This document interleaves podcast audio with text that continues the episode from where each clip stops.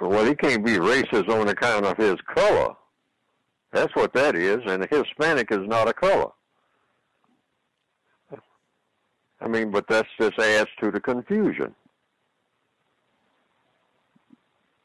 I mean, it's the same way that all, you know, a whole bunch of white people now have gone on Indian reservations and they're running the casinos and calling themselves Indians. They just put on some feathers and that's it. right, right.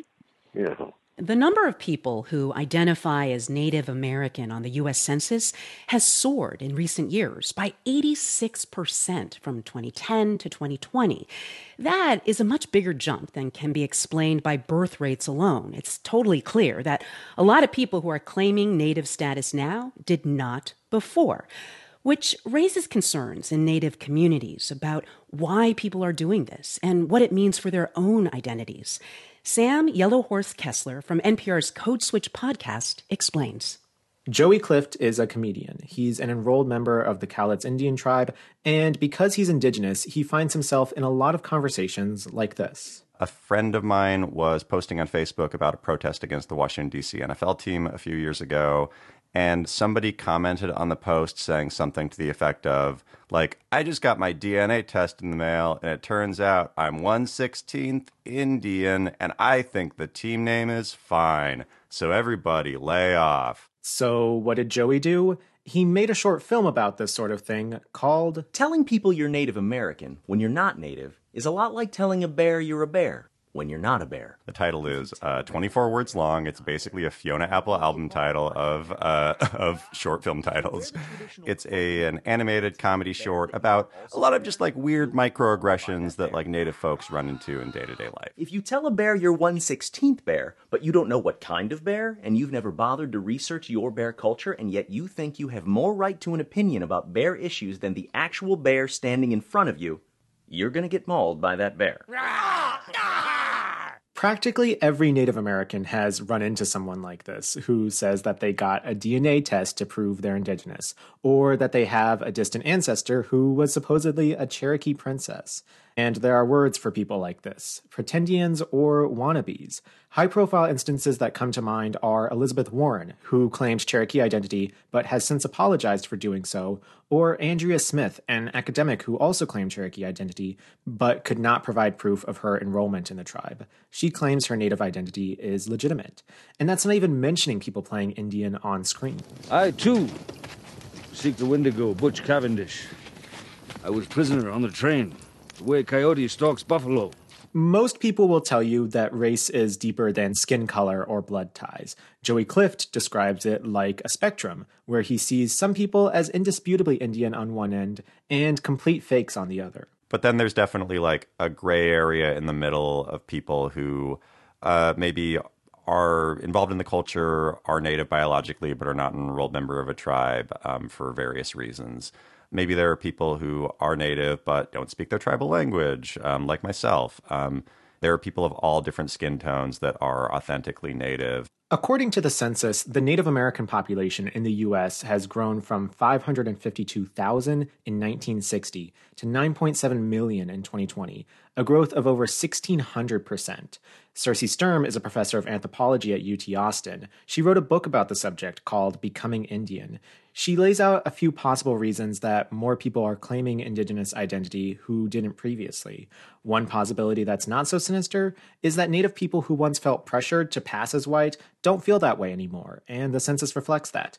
The other possibility people who lean on that distant ancestry or that DNA test and claim a tribal affiliation, even if they've never identified that way before. I never ran into anyone where I felt like they were overtly lying, you know, and fabricating this in order to get something, right? It doesn't seem to be that instrumental.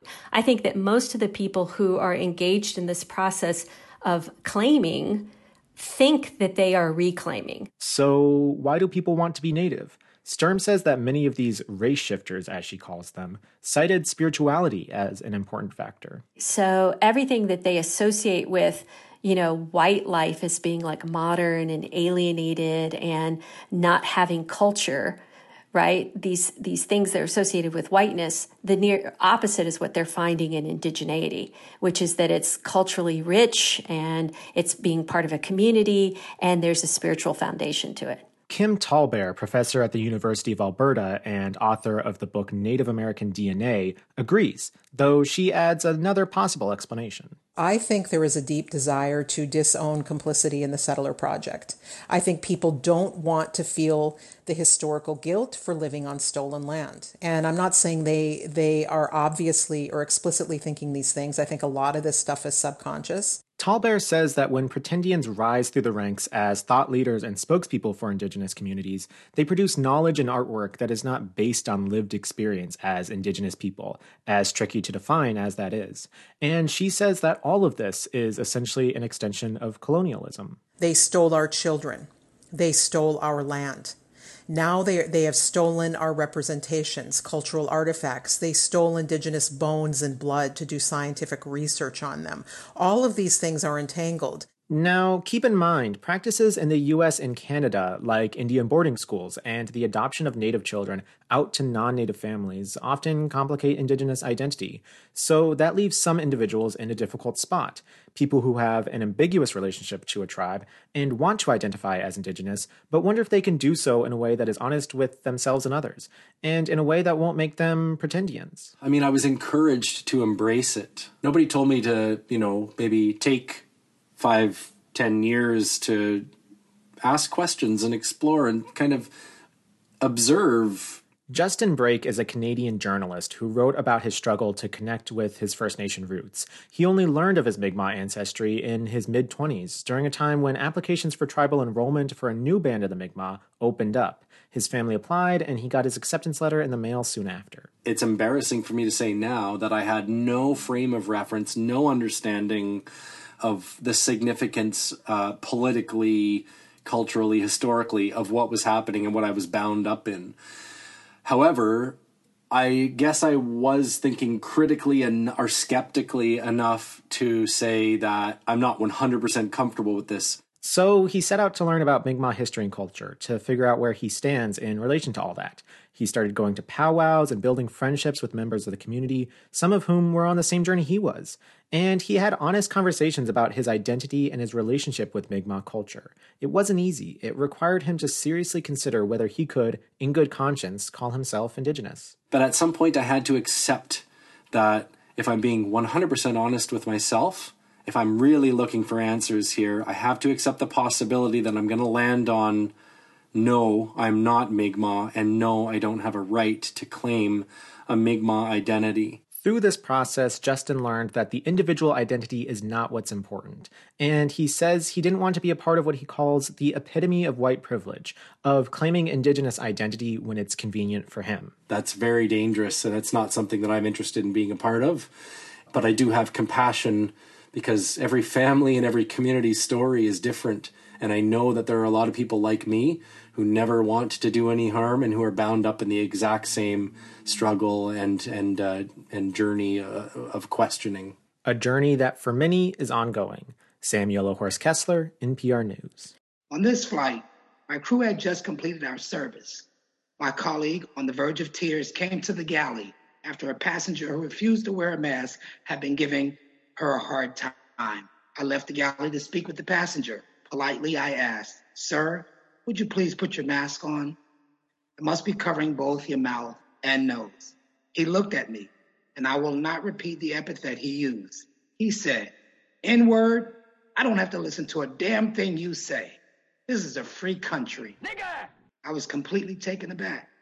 I didn't know what to say.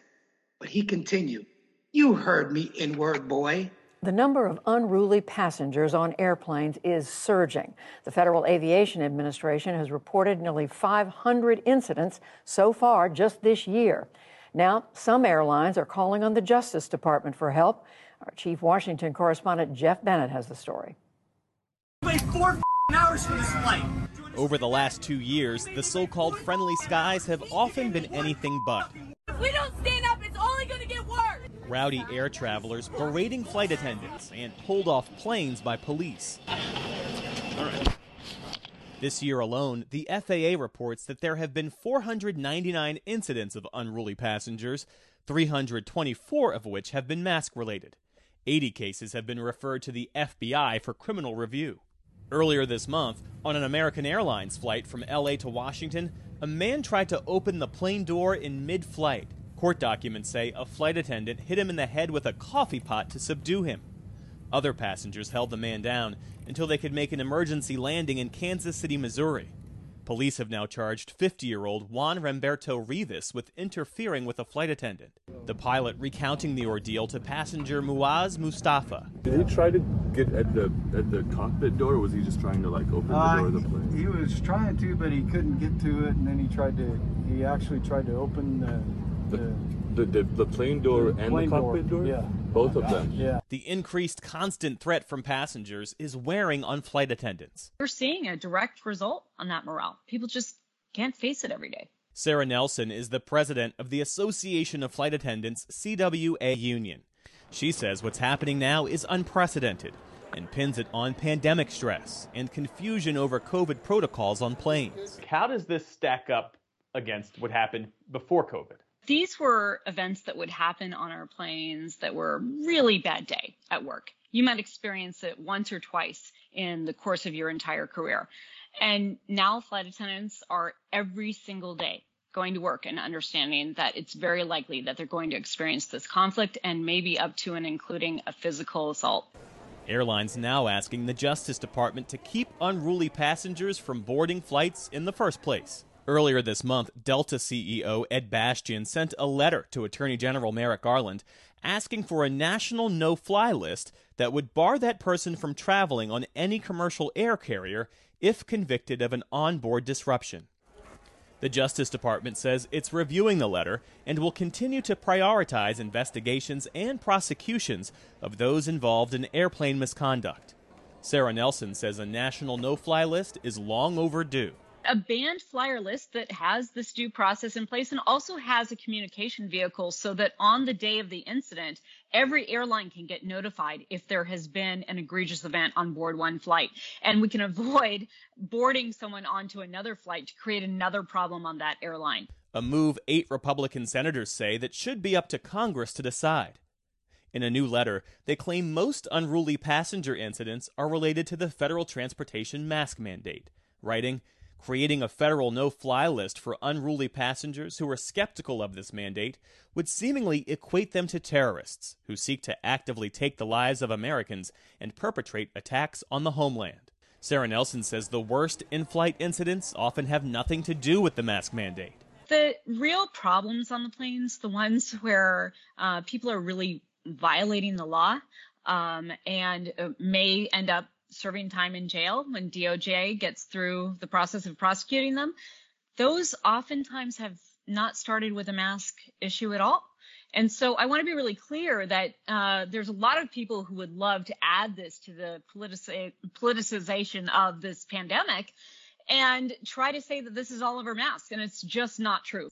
Allison Sider writes about airlines and travel for the Wall Street Journal. It's just turning out to be quite complicated to figure out how to handle these inc- incidents that involve unruly passengers. So there's a lot of questions about, you know, if there's a if there's a, fly, a no-fly list, who should be on it, what agency should oversee it, and you know, I think it's turning out to be very complicated. So what does this all mean then for an airline industry that's trying to rebound from the pandemic? Airlines really want people to get back out there, you know, especially as the Omicron variant seems to be receding. But it, yeah, as flights get more crowded again, this is just another thing that the airlines and particularly the flight attendants and the crew have to deal with, um, and the airport employees. It just makes their jobs a lot harder as they're dealing with these, you know, increased passenger numbers. If even a small number of people coming back to travel are causing these disruptions. With airlines warning disruptive behavior won't fly. For the PBS NewsHour, I'm Jeff Bennett. They see me rolling, me riding dirty, me riding dirty, me riding dirty, me riding dirty, me riding dirty. A new report shows a disparity in car insurance premiums in America based on ethnicity. The Consumer Federation of America says black drivers with good records have to pay far more for their auto insurance than their white counterparts. BNC correspondent Astrid Martinez breaks down the report. Auto insurance companies claim they can save good drivers money, but a new report is pushing back. African Americans unfortunately pay a lot higher in auto insurance premiums than white Americans, and how there's a pretty rampant racial discrimination uh, throughout the industry. A survey by the Consumer Federation of America looked at good drivers who live in zip codes mainly populated by African Americans and compared them to those in largely white areas. It found that quoted premiums were 13% higher for black drivers than those who live in white neighborhoods of comparable risk auto insurers they use numerous non-driving socioeconomic related factors uh, to overcharge people and charge them higher premiums. And uh, black americans get disproportionately hit. And uh, it, this contributes to structural racism. Um, these socioeconomic factors, there's a whole bunch of them, but they include uh, someone's education level, uh, what kind of job they work at, uh, their zip code and where they live, uh, their gender, uh, whether they rent or own their home, and most importantly of all, someone's credit score. Consumer Federation of America and other groups, we've done studies and we found that people with poor credit pay hundreds of dollars more in auto insurance premiums annually. And this disproportionately impacts uh, Black Americans because, due to past and present discrimination, uh, they tend to have lower credit than white Americans. The Consumer Federation of America says this complicated formula used by insurance companies allows them to assume how likely it is that someone will continue paying premiums or they will get into an accident that will cost the insurer money. Having a low credit score doesn't necessarily mean that you are a bad driver, but they're not really taking consideration of your of your driving history into into this. They're taking your credit score, which will determine to them if you're possibly going to file a claim. I guess assuming that people that are better off will probably pay out of pocket and won't file any insurance claims. Yeah, that's an interesting point. Yes, base, credit scores uh, you can have people can have poor credit for a variety of reasons. The auto insurance industry likes to claim that like it's an example of them being irresponsible and risky, so they won't they'll get into like accidents or, or file more claims. But people can have bad credit for a variety of reasons. The Insurance Information Institute is an industry funded consumer education organization. They called the methodology incomplete and said the industry does not tolerate discrimination. So there are other factors that go into, and there's a couple reasons for it. I mean, the make and model of the vehicle. Well, the auto insurer wants to figure out what's it going to cost to replace certain parts for this vehicle. It's going to cost a lot more to insure a, a Corvette than a uh, a compact uh, Civic, let's say.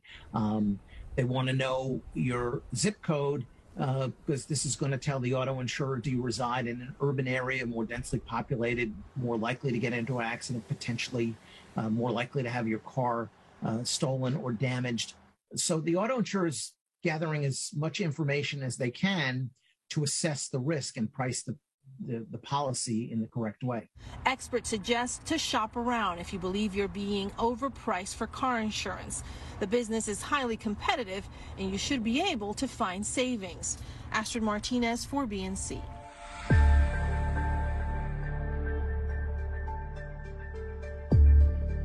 Simon & Schuster Audio presents Countdown: How Our Modern World is Threatening Sperm Counts altering male and female reproductive development, and imperiling the future of the human race. By Shanna Swan, PhD, with Stacey Colino. Now, time was not so many decades ago. A high birth rate was seen as a threat to the future of humanity and to individual nations' prosperity.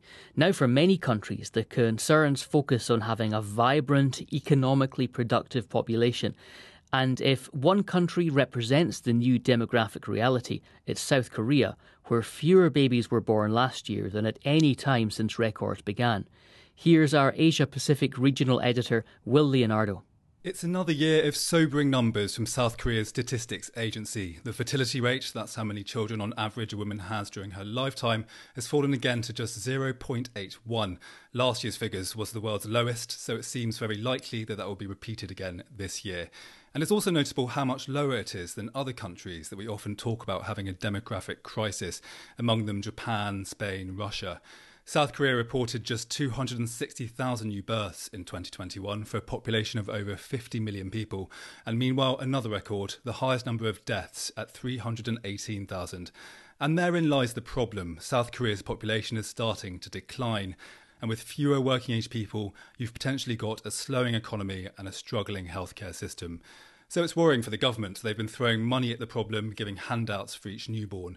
In the capital, Seoul, the authorities have announced $1,600 in vouchers for each child, and that's on top of national benefits.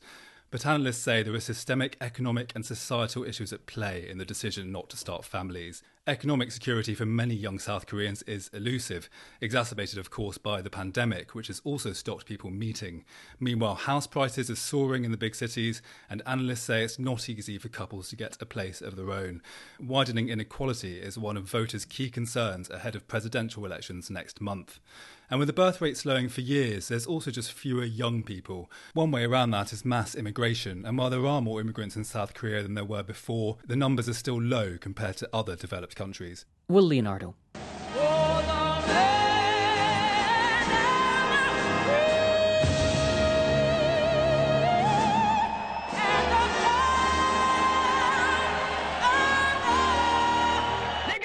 New figures show that the maternal mortality rate in the United States, already the worst amongst industrialized countries, has risen to its highest level in 50 years. The data, which comes from the National Center for Health Statistics, also shows that black women are three times more likely than white women to die during or just after pregnancy. Mark Duff has this report. The numbers speak for themselves.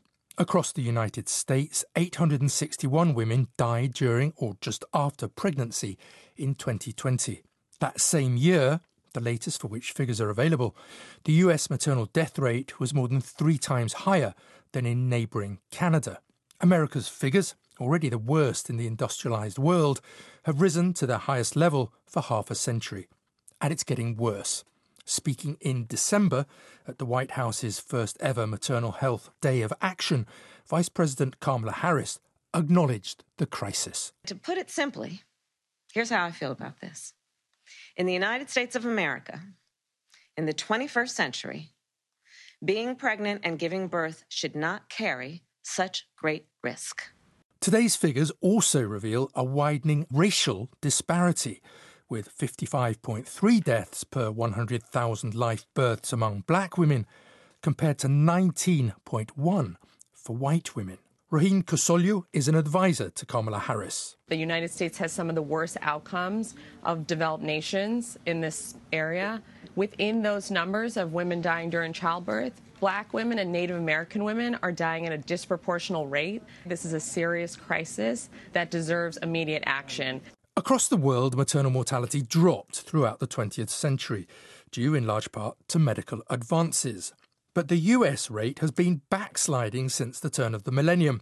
And while the underlying causes are acknowledged to be complex, experts do point to one factor that distinguishes the United States from most similar countries its lack of any genuine form of universal health care. That was Mark Duff. A new report by the World Health Organization and the United Nations Children's Agency, UNICEF, has accused producers of formula baby milk of unethical marketing practices. The organizations say the aggressive promotion of formula is in breach of international commitments to protect breastfeeding. The BBC's Africa health correspondent Dorcas Wangira reports. The joint report, How Marketing of Formula Milk Influences Our Decisions on Infant Feeding, draws on interviews with parents, pregnant women, and health workers in eight countries, including Morocco, Nigeria, South Africa, and the United Kingdom. The 55 billion US dollar formula industry, the report says, uses marketing techniques which include unregulated and invasive online targeting, sponsored advice networks and helplines, promotions and free gifts and practices to influence training and recommendations among health workers. Dr. Nigel Rollins is a scientist with the WHO's Department of Maternal, Newborn, Child and Adolescent Health. This research and this report is not about getting infant formula products off the shelves, nor limiting access to products, nor uh, about restricting the rights uh, of anybody. Uh, the research focused on marketing practices that try to sway and influence our knowledge, our values, our beliefs about infant feeding. Our concern is that mothers and families, practitioners, have access to impartial, objective information and support about a time of life and a practice in life that is so critically important. According to the report, the messages that parents and health workers receive are often misleading, scientifically unsubstantiated, and violate the 1981 International Code of Marketing of Breast Milk Substitutes. The most immediate uh, response needs to indeed come from governments. Um, and uh, the Code of Marketing provides a set of recommendations and governments need to take those recommendations into national legislation. Breastfeeding within the first hour of birth, followed by exclusive breastfeeding for six months and continued breastfeeding for up to two years or beyond, offers a powerful line of defense against all forms of child malnutrition and many common childhood illnesses. It also reduces women's future risk of diabetes, obesity, and some forms of cancer. Globally, only 44% of babies less than six months old are exclusively breastfed. According to WHO, global breastfeeding rates have increased very little in the past two decades, while sales of formula milk have more than doubled in roughly the same time. That report by Dorcas Wangira. Talking about South Carolina, I'm thinking about South Carolina, I'm nervous about South Carolina, have a South Carolina,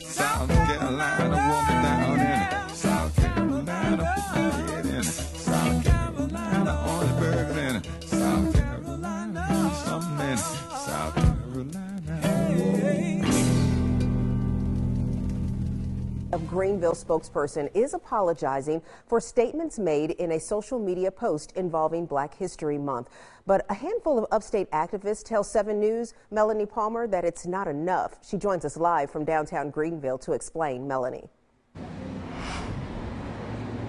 Ignorant, insensitive, and just in poor taste with it being Black History Month. That's what a handful of community and local leaders are telling us after they saw this post created by the city of Greenville Tuesday on one of their social media accounts. It all happened on their Instagram page Tuesday in honor of Black History Month.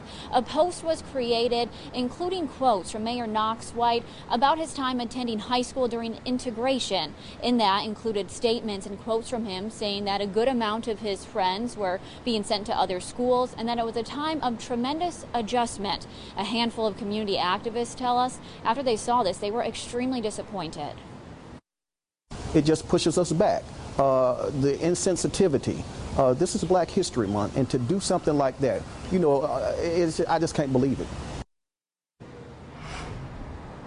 Now, the spokesperson here for the city of Greenville, Beth Brotherton, is taking full responsibility for all of this. She says that the mayor had no knowledge of this post, didn't review it beforehand, and these statements and quotes came from a documentary that he was involved in back in 2020. However, these community activists we've spoken to said they believe that this apology is just a slap in the face, and they want to hear from the mayor, who has not yet made any kind of public response to all of this. In downtown Greenville, Melanie Palmer, 7 News. We bring you today to Forsyth County, Georgia, just 30 miles north of Atlanta, which in the past few weeks has gained the reputation of being a hotbed of racism. Here are just some of the images of Forsyth County in past weeks that were broadcast around the globe. There's no niggers here. Why should they even come, you know? They asked for it. They got it, so why'd they come back, you know?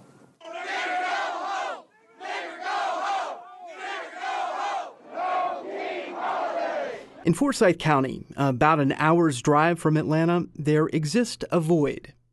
It's so ingrained that it's hard to know just how deep. While the void's origins date back long before 1912, that's when two separate but similar events forever changed the county. It's when murderous white mobs, known as night riders, drove out every black person. 1,098, according to the census, gone. In the process, they burned black churches and businesses and lynched three black men who allegedly raped white women. Today, more than a century later, fewer than 5% of the quarter million people who live in Forsyth are black. Those numbers point to just how effective the Forsyth racial cleansing really was. We didn't know the details. I was 30 years old before I found out more than my mother was from Forsyth County. That's all I knew. Elon Osby says her family used to own 60 acres of land in Forsyth.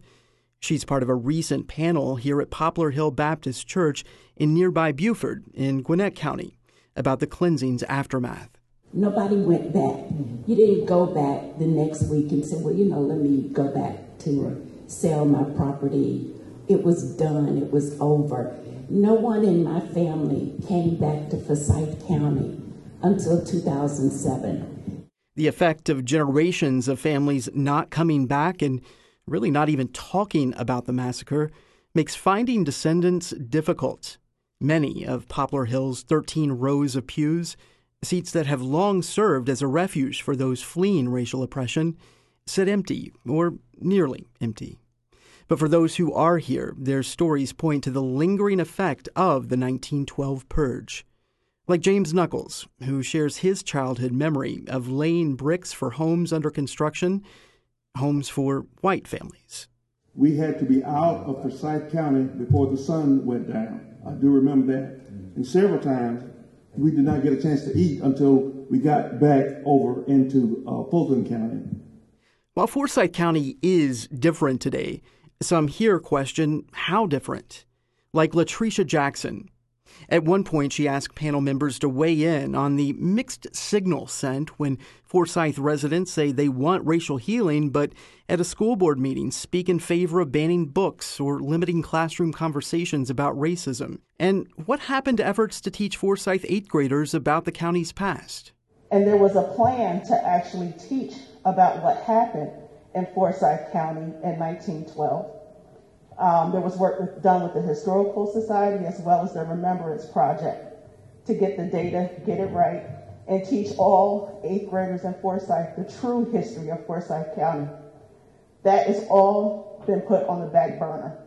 This prompts the co president of Forsyth's Historical Society to clarify. Um, that, that's what we have been told, and there's several projects we're working with with the school board that um, have been put on hold because of COVID. Martha McConnell, who is white, says the delay is mostly because of COVID. And a lot of things because of diversity. Jackson pushes back, noting a lack of diversity on Forsyth's completely white school board. They are banning books that deal with race, that deal with LGBTQ. That is what's happening in Forsyth County. Please just watch one school board meeting and you will see. This tension speaks to the elephant in the room how do you heal when the common refrain is to deny personal responsibility? I just want to say one thing that most of the people that are working on the school board are not, their families were not there in 1912. Sure. I, I ran into that several times and had say someone from Forsyth County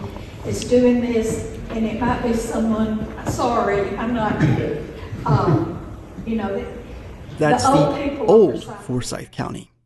Answering the question would mean addressing the root cause of this lingering void, this friction, an effort that could take really an act of Congress. That's just what might happen.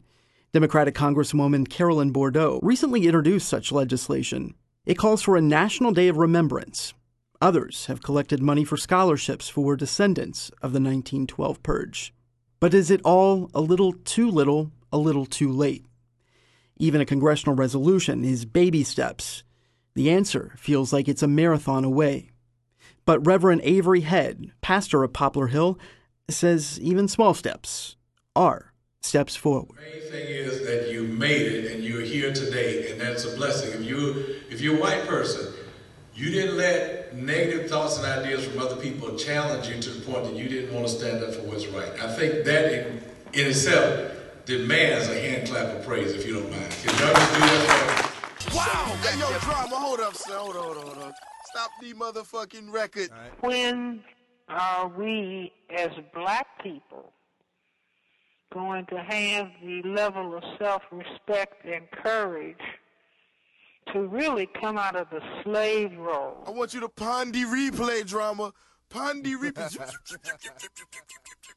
Let's give him one more chance, man. Run that shit the fuck back. The main thing is that you made it and you're here today, and that's a blessing. If you if you're a white person, you didn't let negative thoughts and ideas from other people challenge you to the point that you didn't want to stand up for what's right. I think that in, itself demands a hand clap of praise, if you don't mind. Can y'all?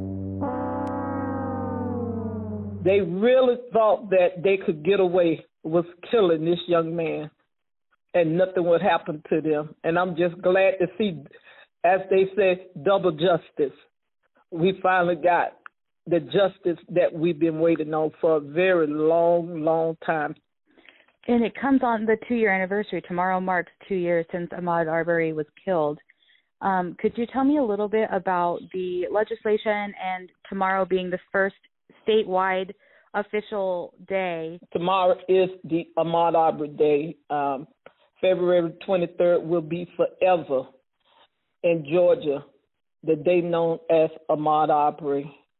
What the resolution does, it recognizes his family, but most importantly, it notes that his death led to the overturning of the Georgia citizen arrest law and the adoption of the hate crimes legislation by the Georgia General Assembly.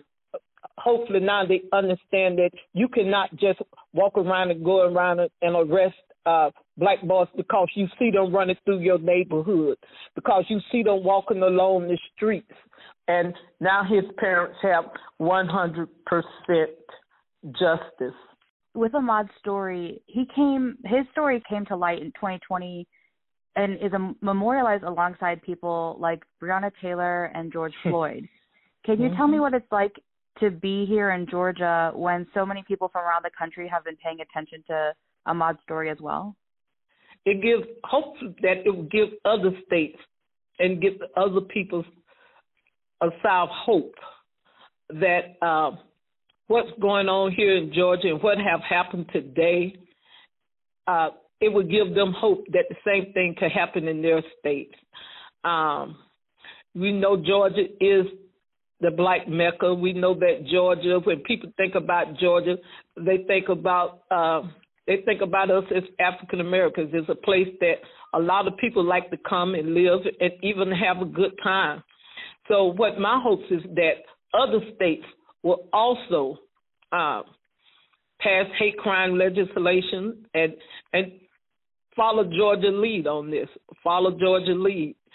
Georgia have set the stage, and I hope other states will follow and make sure that they get a hate crimes law uh, passed in their state. For tomorrow, um, as the state is recognizing Ahmaud's life, what do you hope that day starts to look for for across the state, across the country, for the years to come? What do you hope people do to celebrate and remember Ahmaud's life?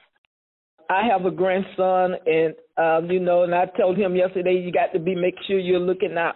So tomorrow, I want him to just be all eyes and Google, knowing that tomorrow is Ahmaud Arbery's day, and you know, I want my grandson to uh, to truly understand what this day truly means. I told him he gonna have to get out and run two point two three miles tomorrow uh, to recognize Ahmaud Arbery because I don't want him to forget because he a little black boy. My family is real small. I have one nephew and I have a son, and they both have boys. So you know it's, it, that's real close and dear to my heart because I have to let them know that this could could have been you. You know, it could have been one of them. So you know, I'm just grateful uh, that his parents got their day in court, and now that they have 100% of justice uh, for their son. It won't bring him back, but it'll be a day that we will forever mem- remember. We will remember today for the federal hate crime, but tomorrow we remember Ahmaud within Ahmaud Arbery Day in the state of Georgia.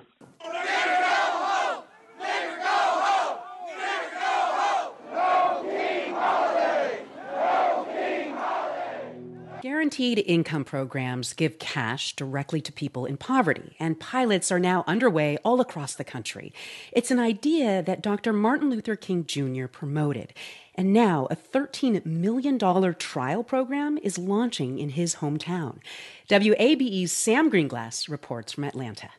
This is a story about a big idea to fight a big problem poverty. It's also a story about a place, Atlanta's Old Fourth Ward. We're standing right now right next to the reflecting pool where Dr. King is buried and just a block away from the house where Dr. King was born.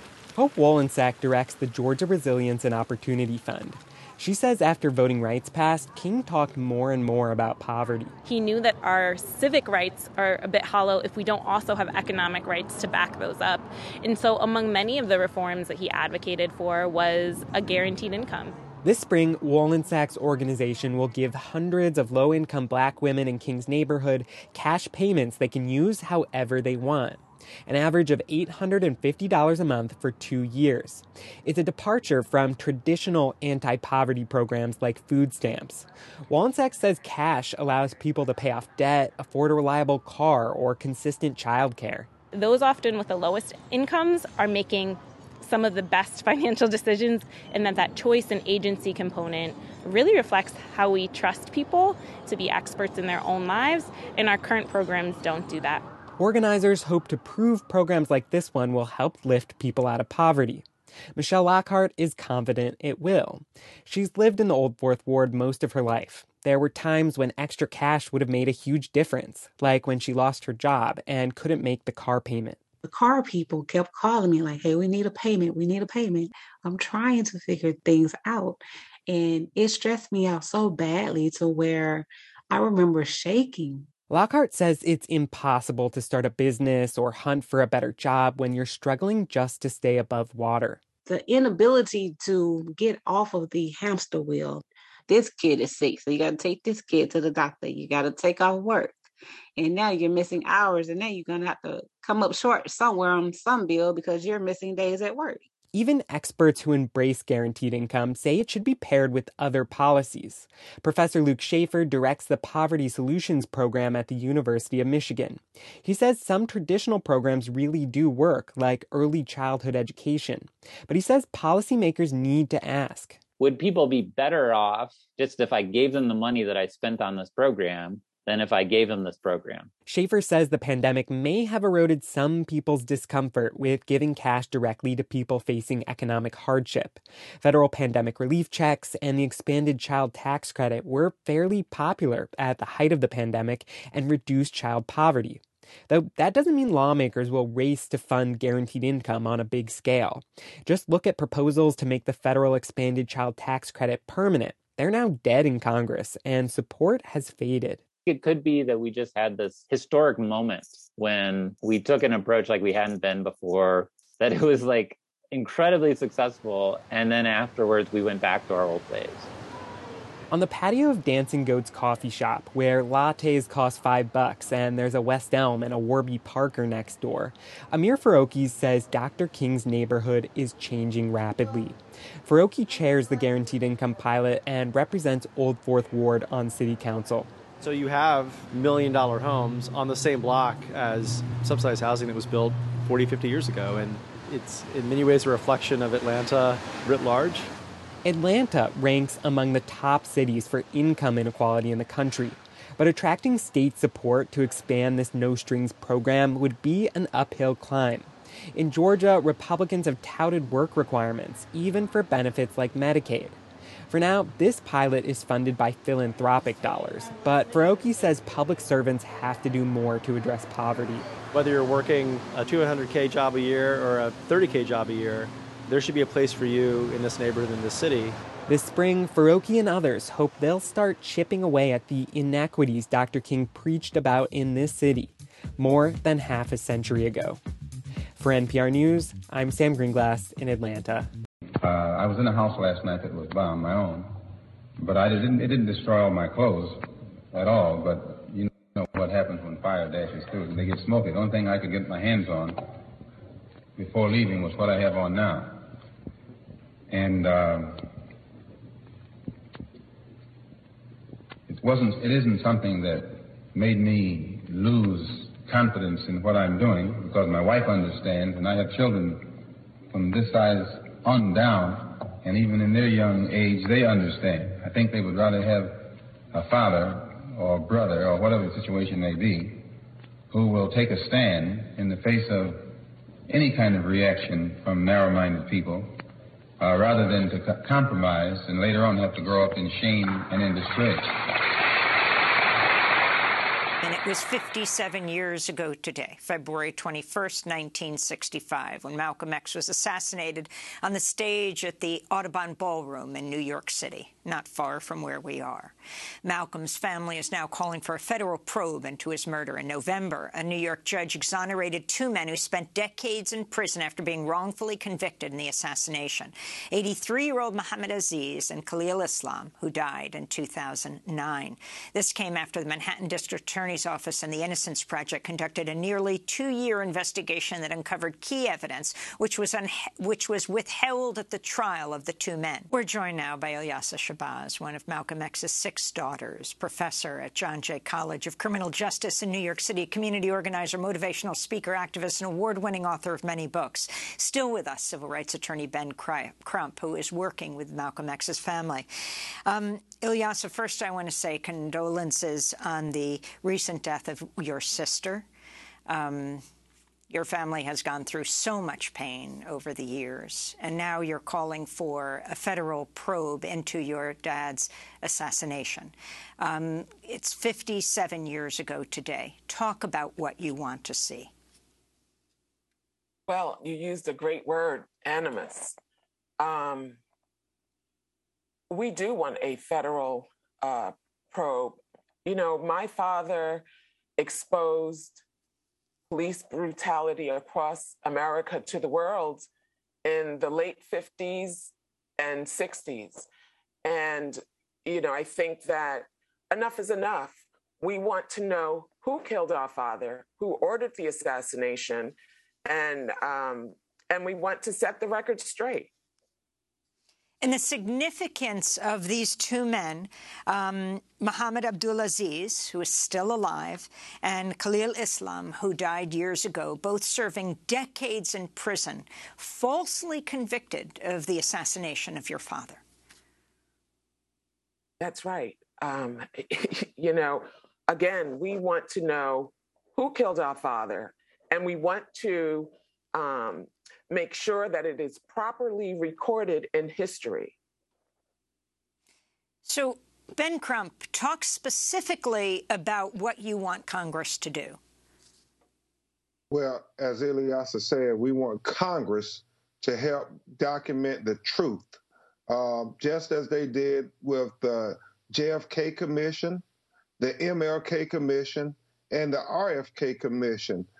We want them to have a congressional panel empowered to do an investigation, a complete investigation into who was responsible for planning the conspiracy to assassinate Malcolm X. We understand that based on these recent exonerations that you had not only the NYPD uh, Bureau of Special uh, investigations involved, but you also had with NYPD BOSSI, the FBI involved to the very top, uh, to the FBI director J. Edgar Hoover. Finally, the family deserves the truth of who killed their father. The names need to be named, and the American society and the world deserve the truth as well. And we are prepared, Attorney Ray Hamlin and our legal team, to go through every legal uh, avenue possible to get to the truth for Malcolm X's family and to finally give them some measure of justice. Before we end, I want to get your comments on Malcolm X himself speaking in 1964. He was speaking in the Audubon Ballroom. This was like six months before he was assassinated. One of the first things that the independent African nations did was to form an organization called the Organization of African Unity. The purpose of our organization of Afro-American Unity, which has the same aim and objective, to fight whoever gets in our way.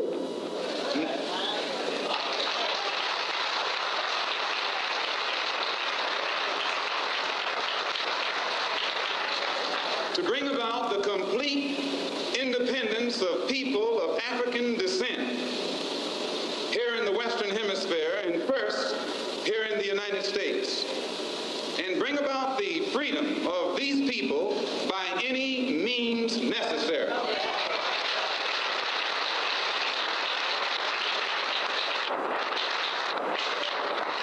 That's our motto. The purpose of our organization is to start right here in Harlem, which has the largest concentration of people of African descent that exists anywhere on this earth. There are more Africans here in Harlem than exist in any city on the African continent, because that's what you and I are, Africans. That's Malcolm X, six months before he was assassinated in the very same place in the Audubon Ballroom. Ilyasah, you were just two, but you were there with your mother and sisters um, when your father was gunned down. And every February 21st and May 19th, his birthday, um, at WBAI, um, where we began uh, Democracy Now! and um, where I worked for decades, we would play your dad's speeches and talk to your mother, Dr. Betty Shabazz. And she talked about how the sound of his voice on the radio would echo through the rooms. Can you end by talking about the significance of your mother and your father together in raising you and the message they felt was most important and how they'd feel about what's happening today? Yes, I have to say, Amy, it warms my heart. And, and you know, again, it's the reason that no matter where I am, when you ask me to come on your show, I'm, I, I, I don't think I ever say no to you.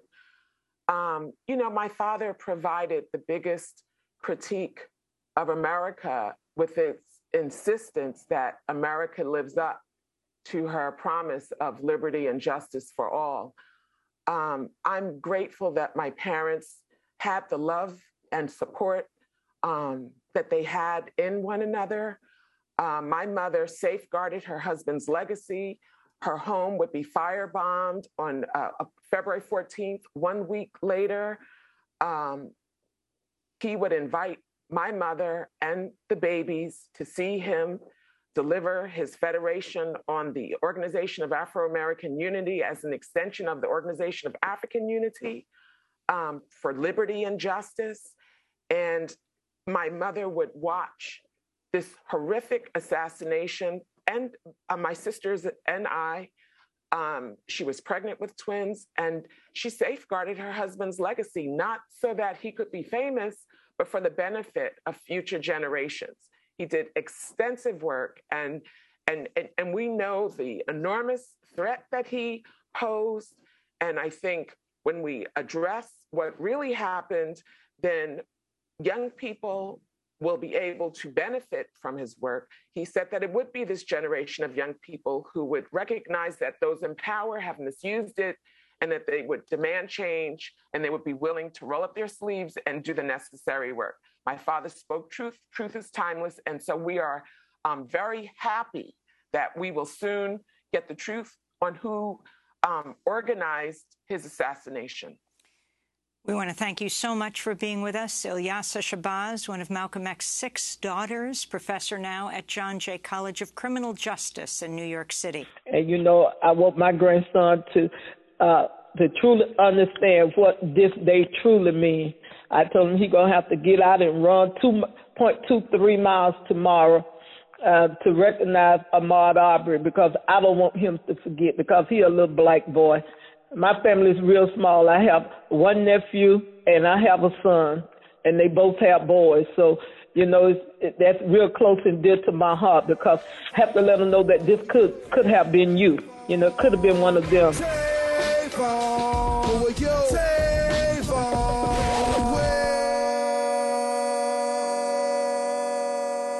Earlier this morning, we brought you a story about what leaders of the movement to get George Zimmerman arrested and charged remember and how far they believe we've come.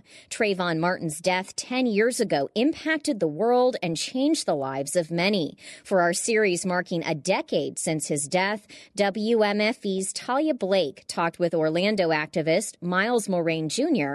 and Angela Herrera, who helped organize Orlando's 2020 protests over George Floyd, about how the Martin case impacted their lives and the role of social media. I remember Trayvon Martin like it was yesterday.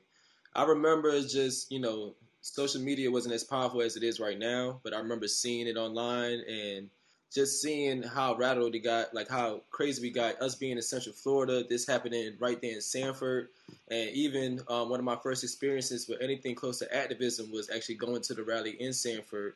And I remember putting on my hoodie and saying that I am Trayvon and feeling so enraged and wanting to see so much change and wanting to have it immediately right then and just reliving the kind of thoughts of how close of age we were at that time and how that could have been me or my little brother or anybody. You know, it was something that hit hard. So even 10 years later, I still remember that like it was just yesterday. So when this happened, I was actually um, probably headed into high school. This was one of the first times, like where I grew up, and I saw the impact this had on my community, on my friends. Did either of your parents or anyone close to you, you know, have the talk with you after Trayvon was killed? Yeah, I remember my mom in particular um, being especially worried. You know, I was a young black man. I was about 21, 22 at the time. And when it happened, she just was worried about what could happen to me or you know, this stand your ground law that everybody was talking about how it could be used against people of color. And it was just a scary moment because like nowadays people might have become desensitized to it. But at the time when it happened with Trayvon Martin, it wasn't the police brutality issue, but it was an issue that became a racial issue. And you could see clearly how things were being changed, the narrative was being changed because this was a young black boy and how they kind of weaponized his race against him and I just remember like everybody in my family just feeling vulnerable and just telling every black man they knew, every black boy, just be careful because you could see what could happen. And you grew up here in Orlando in Central Florida. So, you know, how did you feel about basically the community that you were living in growing up in? Did you feel safe? You know, it was it was an eye opener. You know, being in Central Florida, you might hear things about Sanford or some of the counties sometimes, but you also know that there are people of color living there.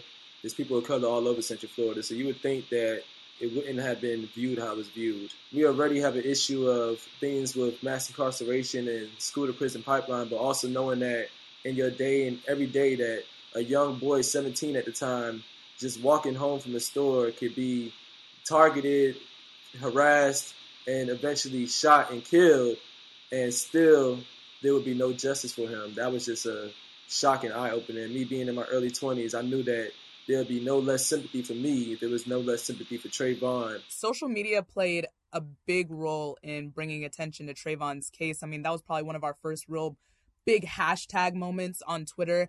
And that's still the case today. Like when we saw the video of George Floyd, I mean, everyone saw that video. How do you use social media today when you're fighting injustice? Angela. It's a matter of like when these protests were happening, you share them with the community. People are reposting them, people are commenting, people want to get involved. Social media is a powerful tool, especially for like our Gen Zers or millennials. It's it's so crucial because it allows people to know what is happening in their community. And, and the thing is, a lot many times, like if it wasn't for social media, it's it's hard sometimes to either like call organizations and be like, how can I get involved? And you don't have to call these organizations. You don't have to show up to these events to that organization are having. You could literally go on your phone, look, you know, there's an event. I will just show up right then and there. The information is literally in my hands. I will go. It makes it more accessible. Um, not only do you use it to like spread information about events and just where we can take physical action, sometimes it's call to actions online where you might put out a call for people to call a certain phone number, you know, email, write a letter, do different things like that. And you can see the power of social media, especially with petitions and different things that you can actually get paper trails of people who, like Angela said, everybody feels outraged. Everybody feels that they want to take action. And sometimes somebody might be at work and they can't make it. So instead, they may have to support through a phone call or even a donation or just showing up and dropping off water bottles and going back to work. So it gives a chance for everybody to kind of come together and play a part. And social media is powerful, but I mean, it's still been 10 years since Trayvon Martin Miles, do you think we've made progress since his death? I think it's been a double edged sword. You know, I think that we've seen people like the individual person has maybe become more aware and maybe has taken more action. There's more people more than often now that can say they've participated in a protest or done a call to action. So everybody's getting more active, but at the same time, you've seen more people become desensitized to it, or it's just another incident that's taking place, and people sometimes feel like it's pointless to keep fighting if they don't see immediate change. So social media can sometimes be great, and sometimes it can just make an issue not as important as it should be because you have an issue that takes place one week in a city, and then next week another issue happens that overshadows it, and people kind of jump from trends just like they do with social media. But it's it's powerful. I do think it does better help than harm, but you don't always see the change that you would want to see. You know, I would think that 10 years of protesting at Black Lives Matter, you would see more when it came to the reform on paper. It's unfortunate, but um, I don't think we've made the progress that we would like to see. Um, and earlier today, like just looking up with stats, um, just in the past year, like the amount of, of police killings did not change from 2020 to t- 2021. And that just tells you a whole lot. You know, we're protesting, we are advocating, but why is that number still the same? If not, there were seven more um, in 2021. Like these numbers are still this are still the same. Yes, you know these com- these hard conversations are being had, and as Miles mentioned, like people are more aware, and that that's great and all. But we are still we can't forget that what we're advocating for is for reform, and we are yet to see that. Um, and if we are seeing it is happening super, like it's it's happening slow, and we have to continue pushing for it. Just to wrap it up, you know, Trayvon Martin was something that was like a first of uh, many to come in the social media age at that time. You know, we had incidents that happened with Tamir Rice and other people that you know kind of changed the way that things are. But Trayvon Martin was one of the first big major viral moments and sad to say, you know, 10 years later, we can probably name 100 different viral moments from that time that happened with people that were either victimized because of their skin color, like Ahmaud Arbery and Trayvon Martin, or we could just say police brutality like George Floyd or any of the other people Breonna Taylor to name, and we could just keep naming for days. So it's been impactful.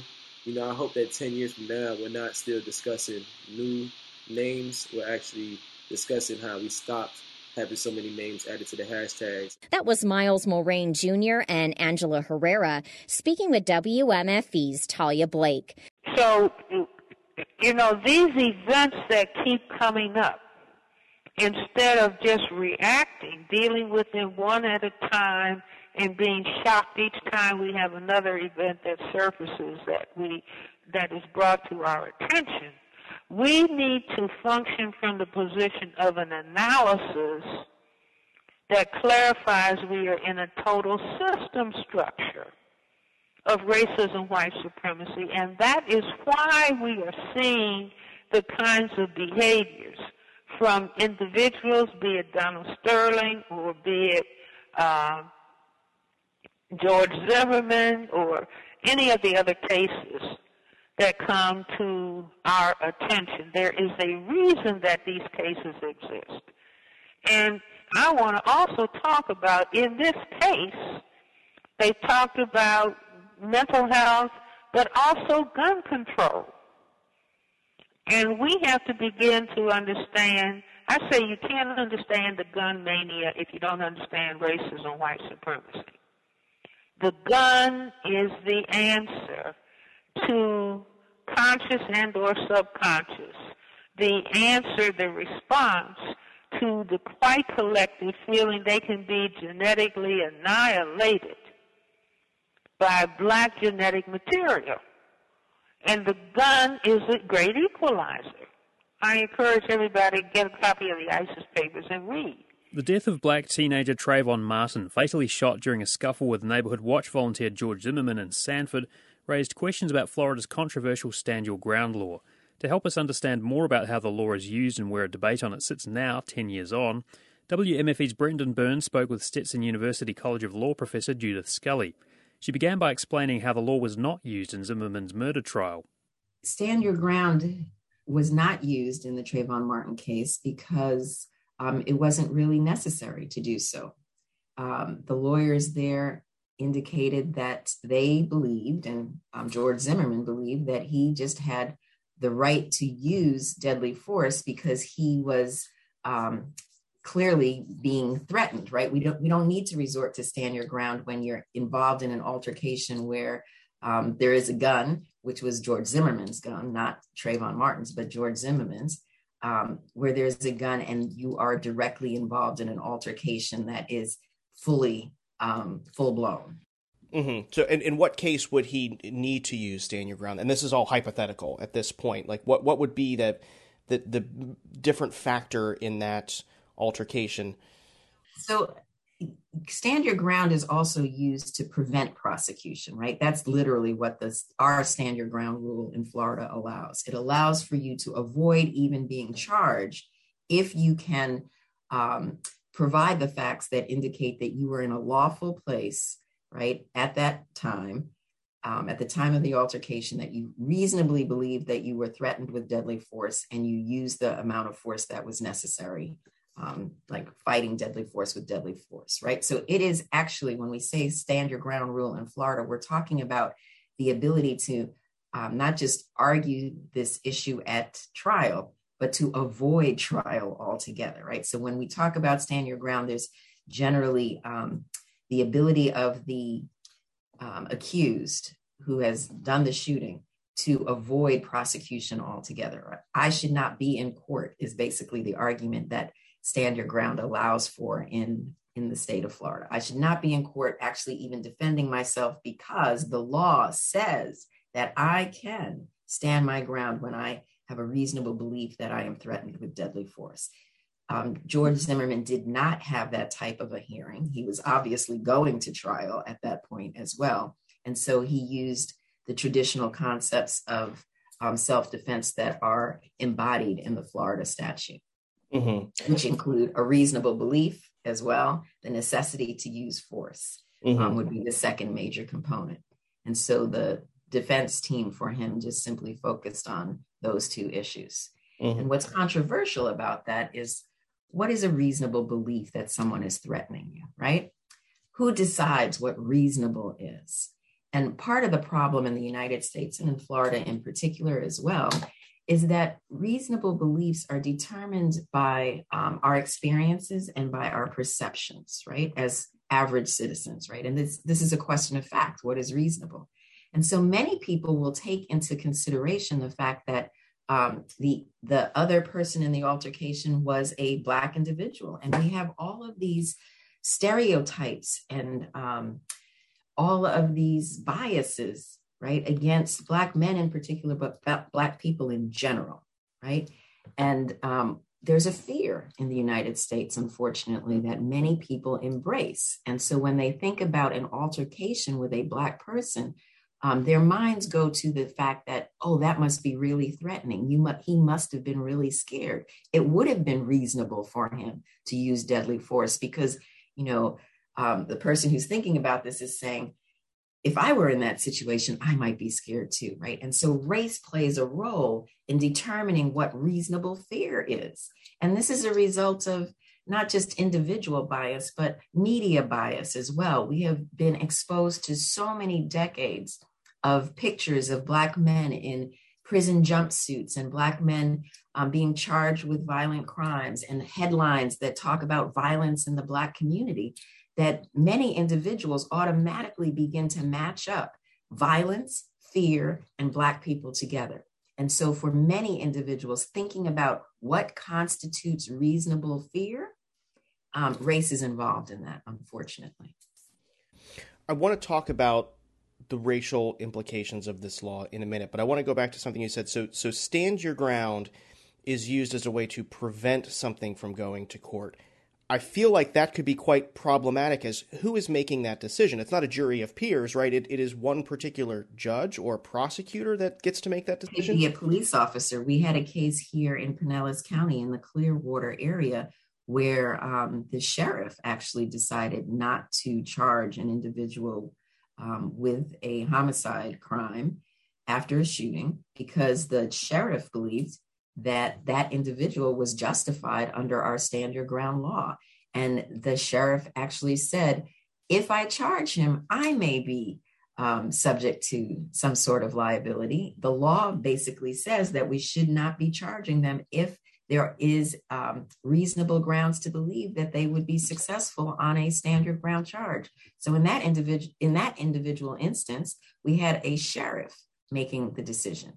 Luckily, that sheriff's decision was then sent to the prosecutor's office, and then the prosecutor made a decision in that case and chose to prosecute. But um, it could have turned out that the prosecutor in that case agreed with the sheriff as well. It just so happened it didn't happen in that case. And the case I'm referring to is the Markeis McGlockton case. Mm-hmm. Mm-hmm. I mean that that seems like it's extremely problematic when it comes to carrying out justice, is it not? Oh, it absolutely is. Like you said, it allows the power of making a decision about what constitutes a justifiable killing. It lays that responsibility on the hands of one individual. It may be one sheriff, one police officer, one prosecutor, right? Um, but yes, it is problematic. It means that the jury has been removed from the possibility of hearing the case, or the judge has been removed. Either, you know, the court, the legal proceeding has been removed altogether. We just decide this on the spot and we're done.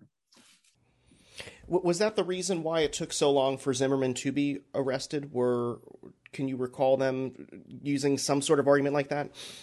Um, I don't recall the argument exactly that was made by the um, the police officers in that instance, but what I do recall is that it was community demand that created a focus and a spotlight on that case, which then led to Zimmerman actually being charged. There was definitely a delay um, in terms of charging Zimmerman, and there was an outcry from the from the the state, really, from um, community activists and concerned citizens that said, "How can this man not be charged?" Right? We we as the people of this state need to have all of the facts revealed and have an opportunity to weigh in on whether or not this was actually self-defense.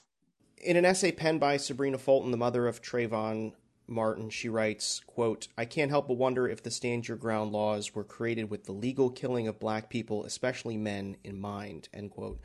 Um, studies have shown racial inequalities in the application of stand your ground. Is Sabrina Fulton justified in writing what she said there? I mean, Sabrina Fulton, I'm sure, is saying what she feels, and she's definitely entitled to her opinion. But I can tell you what we do know um, about um, the law in general is that um, individuals who are victimized, the, the victims of these killings who are Black, um, generally um, the perpetrators of those crimes are successful in using the stand your ground law. When the victims are white, they're not as successful in using the stand your ground laws, right? We do see that in the statistics. And unfortunately, we see that in the criminal legal system in general when we look at who gets the death penalty, right? Again, an individual who kills a white person is more likely to get the death penalty than an individual who kills a black person.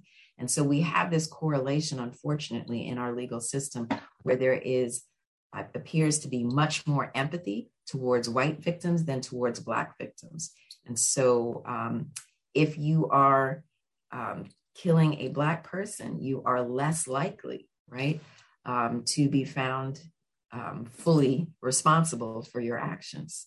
And so, to the extent that Sabrina Fulton is responding to the fact that her child, a young Black boy, a 17 year old Black boy, was killed by somebody who um, successfully um, used a self defense law, um, I think her opinion in that matter may be reflecting the reality of what we know statistically, right, about um, the lack of protection around the loss of Black life. Are these racial injustices related specifically to the Stand Your Ground law itself, or are they a product of a larger inequity within our judicial system? Right. So, stand your ground is just one example of racial inequities in our legal system, right? As I just stated, um, we see these racial inequities in the application of the death penalty as well, right?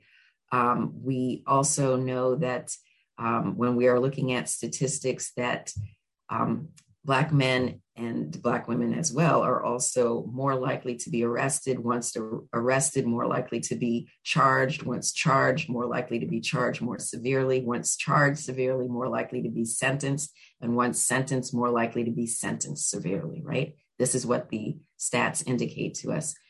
Um, and so, yes, there are issues related to race here um, racial inequities that are not addressed by our legal system. We see the statistics and um, we're sometimes just not responding to them. In many instances, we do respond to them.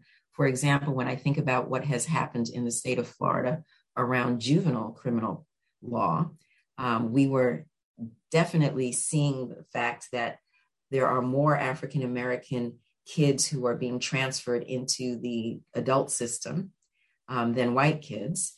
And once that was recognized, we um, saw a lot of policies and um, a lot of laws kind of changing in order to uh, make sure that the scales were more balanced, that there wasn't just a prosecution of, of Black children as adults um, as we had in the past. So sometimes when we recognize racial injustices, um, the legal system does respond. Sometimes it does not.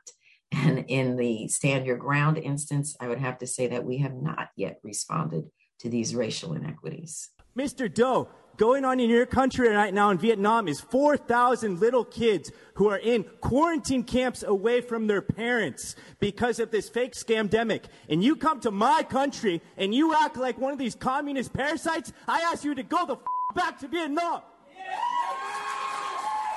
An update in a two year old hate crime that happened in the first few weeks of the pandemic.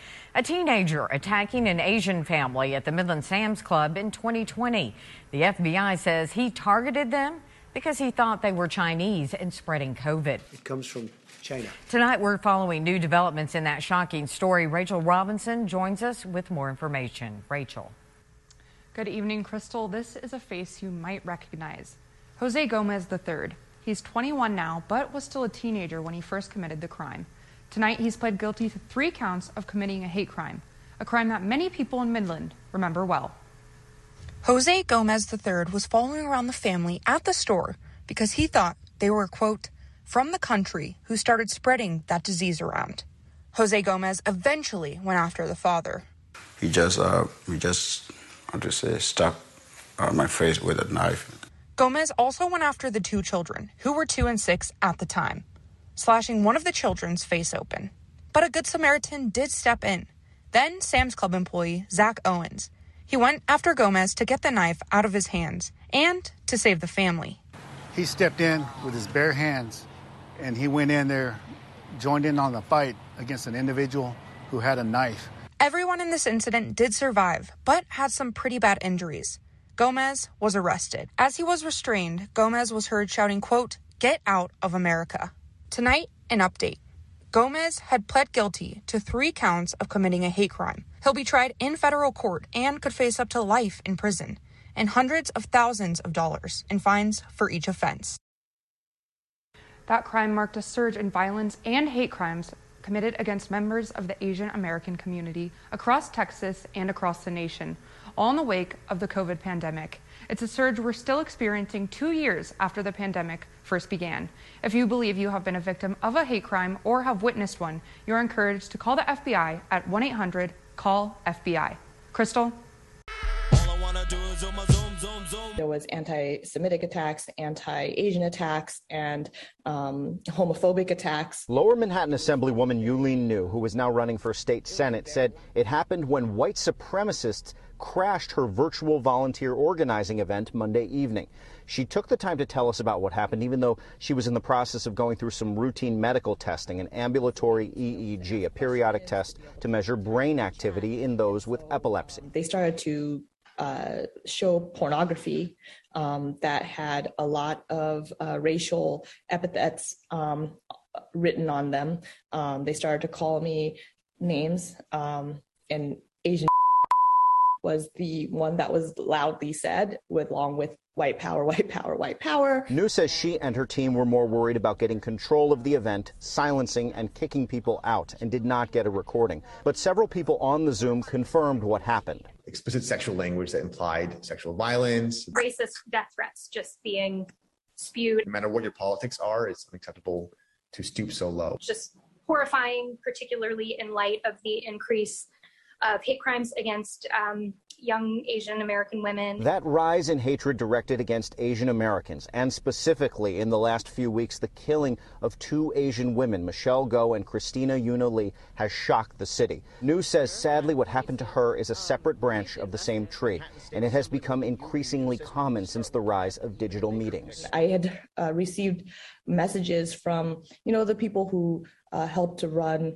um, AOC's events and a couple of other um, legislators of colors events. And they say that it happens almost every event that somebody's trying to hack in.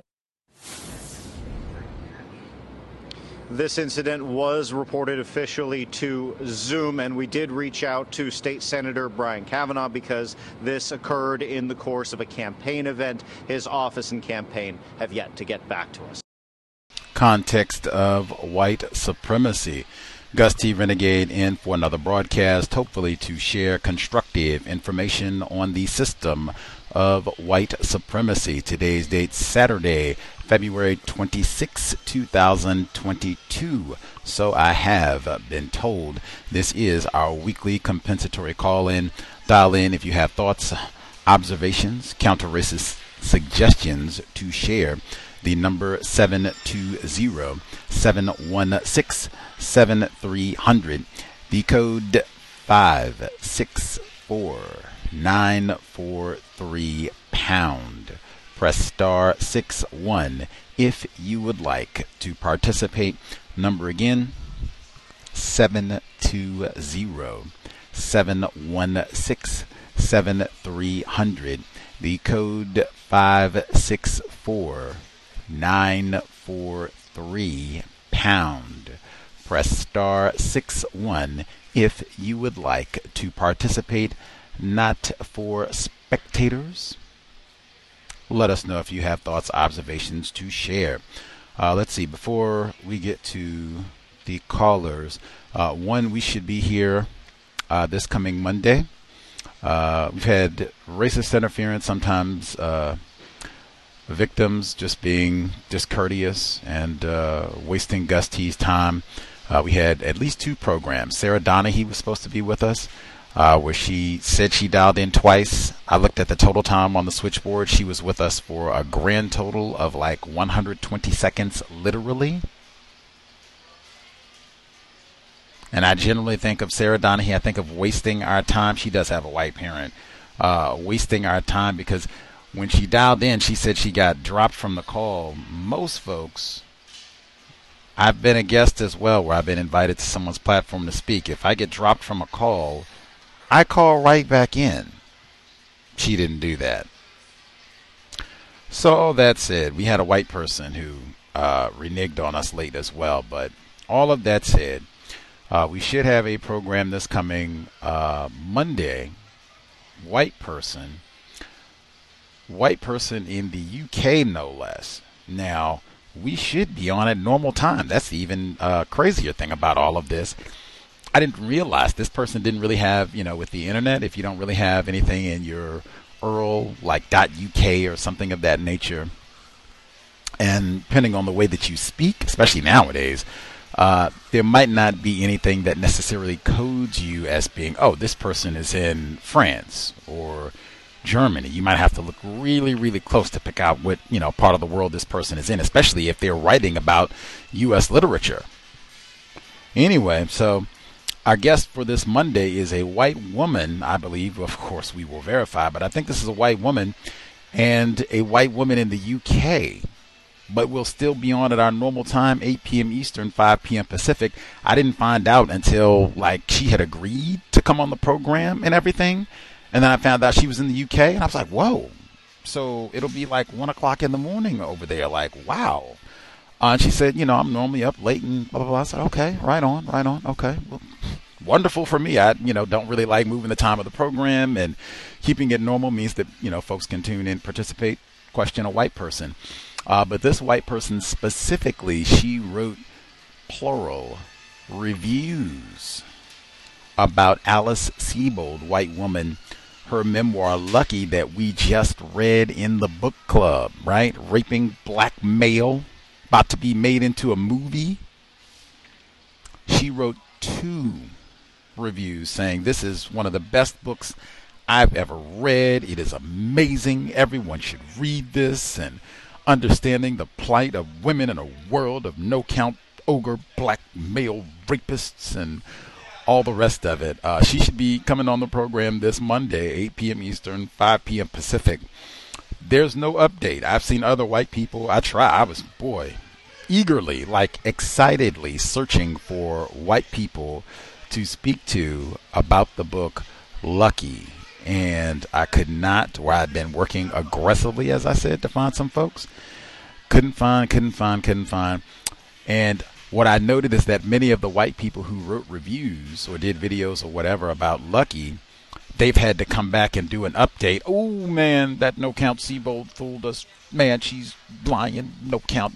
Ah, casting her out. She's been can- cancel culture. Yeah, lots of that. This isn't there, and as I said, this white woman is in the UK, so I suspect she might not be aware of what has happened with regards to Alice Sebold's allegations and the book has been frozen, right? They're not selling it anymore, and the exoneration of Anthony Broadwater. She might not be aware because all of this happened like just literally, I think, like two months ago, maybe a little bit more, two and a half months ago. Uh, and in the UK, I mean, this was big news, but I mean, if you're in the UK, yeah, raping nigger gets exonerated, that's probably not, you know, going to be in the front forefront of your thinking and priorities for the day. So even if she has, I'm super looking forward. Uh, I had wanted to chat with some white people who wrote about this book and who thought it was great at first, and just to let's metaphor. Let's put on our literary caps, right? Let's review this here book because they used this book for Anthony Broadwater's defense to exonerate him. So let's go back and look at this book and see what exactly did you miss? You thought this was you thought the poem about her wanting to castrate a nigger, you thought that was great? You thought the part where she she says her theory is that this black male called his black male homie to come and give the most evil screw face look possible in the lineup while he looks all sad. Mm. Woe is me. So she picks the wrong black person? You believed that?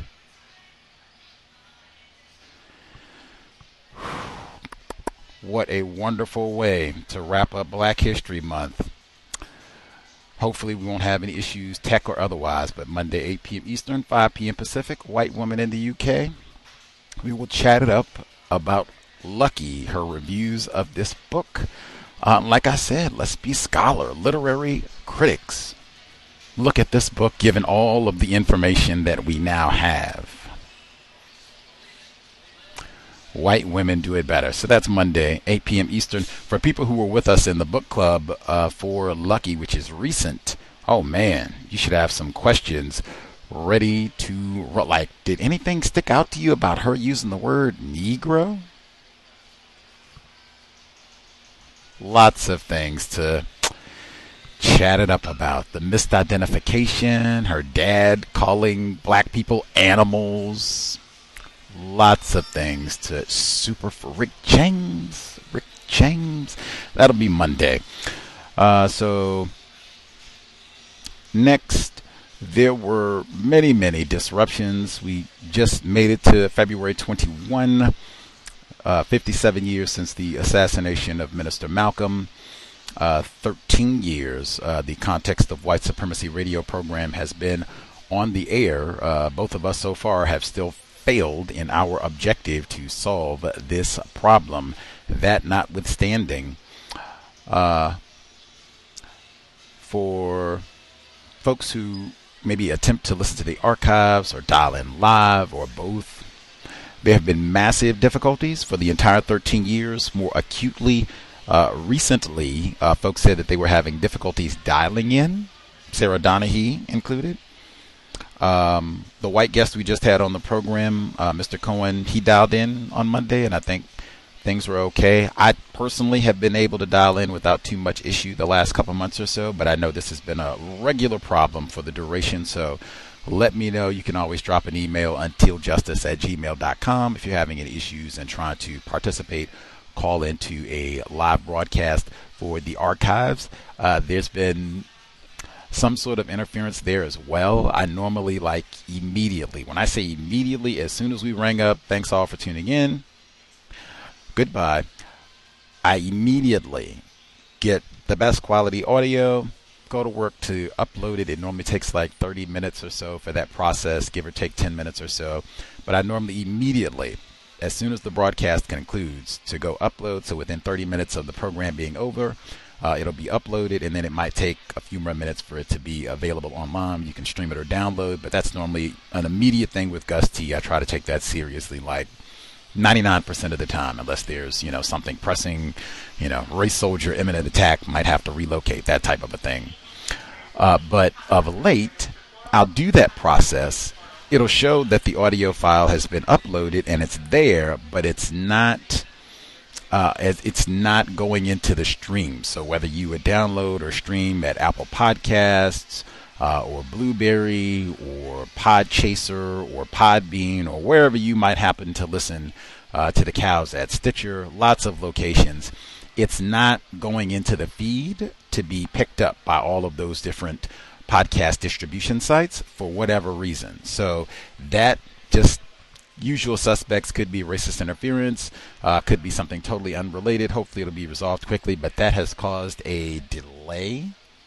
Uh, of some hours, sometimes you know overnight, where it's just not going into the feed. Where I've tried repeatedly, sometimes for hours, and it's just not working. But generally, at minimum, by the next morning it'll work, or sometimes just waiting a few hours that evening it'll work. But there has been some uh, disruption.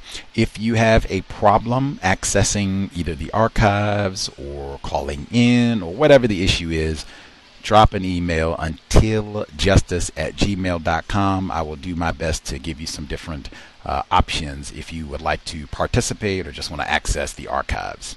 Much obliged. Uh, let's see. Next. Uh, one of the sites I always post the archives uh, via social media, Facebook, Twitter. That's really the only reason that I'm on any of these sites.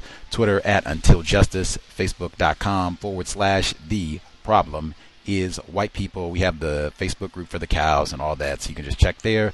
You should see the archives, uh, even for yesterday's broadcast, Neutralizing Workplace Racism.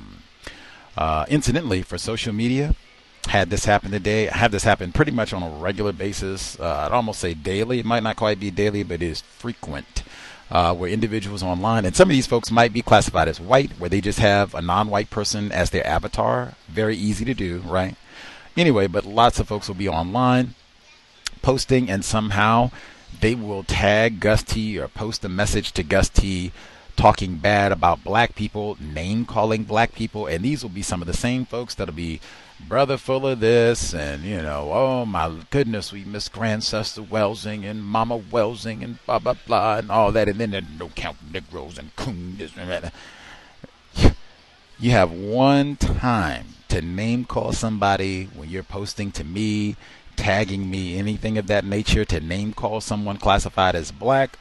You're blocked. I'm not going back and forth. I'm not trying to investigate and all the rest of it that does not solve any problems. I look at all of that as just super non constructive keyboard thuggery, really. Uh, to just sit online and name call black people, Gus T, Al Sharpton, any victim of racism, really. I have never seen, ever, ever, where that solves any problems, improves the quality of life for even one black person, even the black person that's doing the name calling. 10 stops and all, right? Let's see.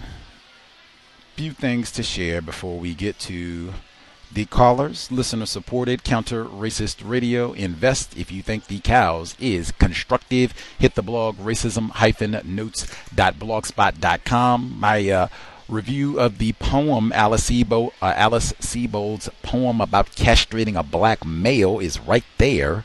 Uh, to the top right of the page, you should see the PayPal button. Uh, much obliged for all the folks who have invested for 13 years. Hopefully, we have had uh, a baker's dozen worth of constructive information what racism, white supremacy is, how it works, what it means to be classified as white. Uh, directly beneath the PayPal button, you should see the link for PayPal, Cash App, Venmo.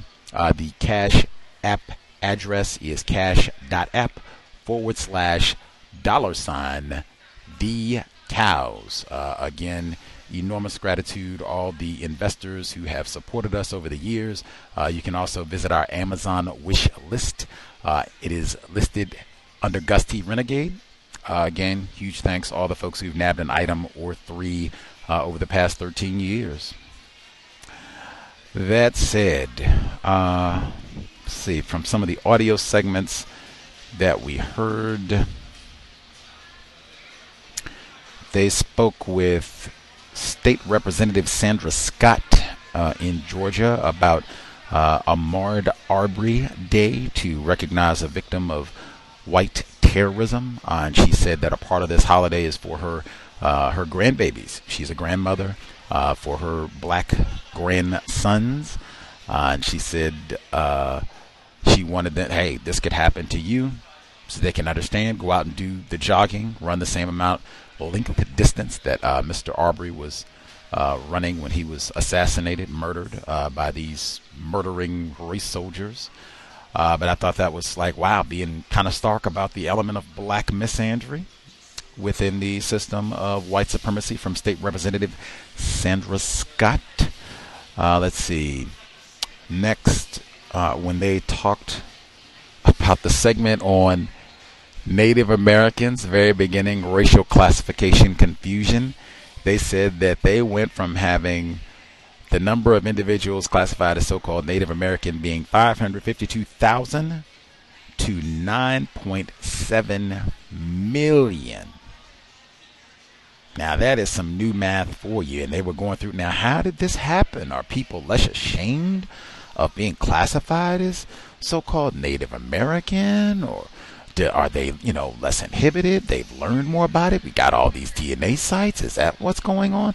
I am in Washington State, one of those areas that they talked about where, oh, the casinos and that sort of thing. Yes, they have all that sort of thing here, and even will have big events at the University of Washington where they have that, and that is a big grouse. Like, man, some of these folks, exactly what you heard from Mr. Fuller, where it seems like, did they just go and grab some feathers, and now we got a race soldier with feathers who's saying that he is Native American? Like, is that what this is? Like, yes, it seems like there is a lot of that. Rachel Dolezal, right? Let's see. The segment where they talk, well, I have to move that to the metaphors, come back to that later. Uh, let's see. The section Uh, the section where they talked about insurance, I thought that was so important. Uh, they said that black drivers, safe drivers, does that idiot say at the end of the program? He says sobriety would be best. So you're driving, you're sober, buckled, not on a cell phone, right? You need to be aware, all that, right? So if you do all that habitually, you still pay more for your insurance than a white driver. I suspect it's probably you're paying more than even white reckless drivers. How is that so standard in the system of white supremacy where they have reports where if you're a black person, if you have no record and you graduated from school, you're less likely to get hired for a job than a white high school dropout. How is it that they have all of these type of statistics?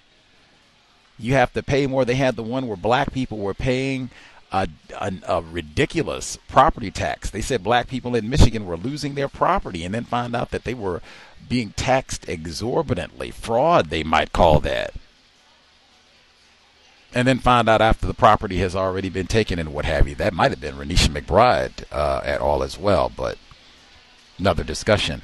Uh, but these types of situations all the time, and frequently we're at a disadvantage where you wouldn't have that information, the data to know, dang, black people are paying like five times the rate of insurance as white people. Why is that happening? And then places like Atlanta, that segment started with the, uh, is it riding dirty? So many black people get locked up not for smuggling narcotics and trafficking and cocaine and raping white women. So many black people get locked up for lack of insurance, especially in places like Atlanta. Like, oh my God, stuffed with black people, no proof of insurance. That one sticks out for me, especially here in Seattle. That doesn't seem to be a problem uh, I know non white people who are not classified as black but not white got into an accident not wearing a seatbelt, did not have insurance, not even proof of insurance, did not have insurance, got into an accident. It was their fault. You can get arrested for that. So you can be arrested for just no insurance in many parts of the world. That is riding dirty enough, much less you get in an accident and it's your fault and you don't have insurance. Oh my lord. No arrests, Take your ticket. Have a good day. Black male privilege, that's what they tell me. I said. Could have been Rodney King if that was Gus T, Trayvon Martin, any other insert name uh, of any other uh, Jonathan Crawford III, any other black male that you can uh, think of could have been a Rodney King type situation. You might not have even survived it. Amadou Diallo. Blackmail privilege. Uh, let's see. The segment they talked about. Oh man, so this is visual. So I already mentioned social media. If you go, I think any of the social media sites that I mentioned, I posted about the report Jose Gomez III. So this is in Midland, Texas, where he was at Sam's Club. He didn't say, hey, this is a time I can rack up on toilet paper. They got rid of those goofy limits. I can be stocked up for the next pandemic. Rona 25. He didn't do that. He didn't go get san- uh, hand sanitizer. He didn't do that. He said, uh oh, got these chinks running around here, spreading the Rona. Race soldier time. That's what he said. Jose Gomez III. Look at his photograph. I think this is his arrest photo. Do you think this individual would be accepted, classified as white? Folks gave their opinion, many of them, via social media. If if you have time, you can circle his name again is Jose Gomez III. Midland, Texas. This is recent, so it should be lots of reports that pop up, videos where you can see what he looks like and all that. Do you think this person classified, accepted as white? We'll see what folks think, perhaps, as we go through. Uh, let's see. The Zoom report, then I'll get to the metaphors. The Zoom report, that was towards the end uh, Yuh-Line Niou in New York, where they crashed the Zoom meeting with all this white supremacy racism. Man, oh man, I have spent all this time bemoaning, grousing about the fact that we've had uh, very little participation, almost zero, in the book club Man in the High Castle, where folks voted, requested that we read this text. Whew. There is quite a bit of white supremacy racism in the book. In fact, this might be one of those books that you need to read it like two or three times to appreciate it. But man, oh man, this is right there in Man in the High Castle. In fact, we just read this yesterday, having some racist white supremacists. They're practicing racism. No good slopes and slant eyed chinks and all the rest of that.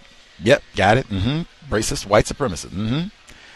Then within the same time, they turn, ooh, look at that. Mm, those almond eyes and dark skin. And, oh, that Yuh-Line Niou. Mm, slant eyed slopes and chinks and all that. Ooh, oh, she's got that dark hair. And, oh, see that.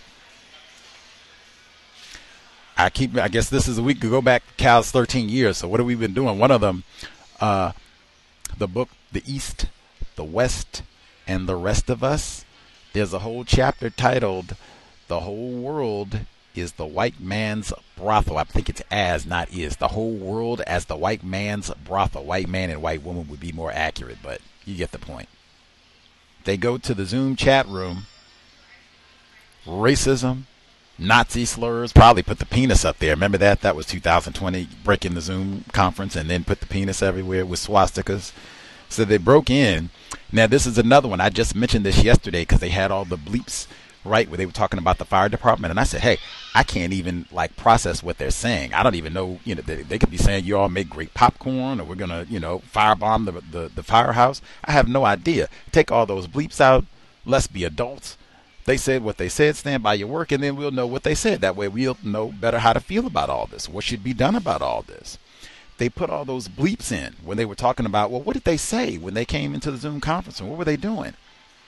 And she said that the thing that I heard most consistently, they called me an Asian cockhore.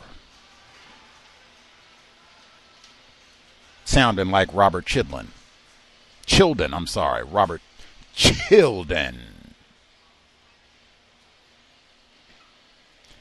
Asian cockhore followed by white power. Now, come on. Now, I mean, that's for real. You sound exactly like Robert Childan. Man in the High Castle. And matter of fact, either way, TV show or the book, you sound exactly like him. You're racist, but you still want to go and sexually sewer some non white females, fetishizing Asian females specifically.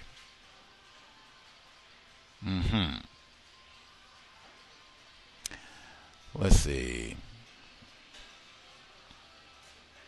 And they called it a separate branch of the same tree. I don't even know what that means. I'm segueing to uh, metaphors. I guess I could scroll back up since they did mention the hate crime statistics.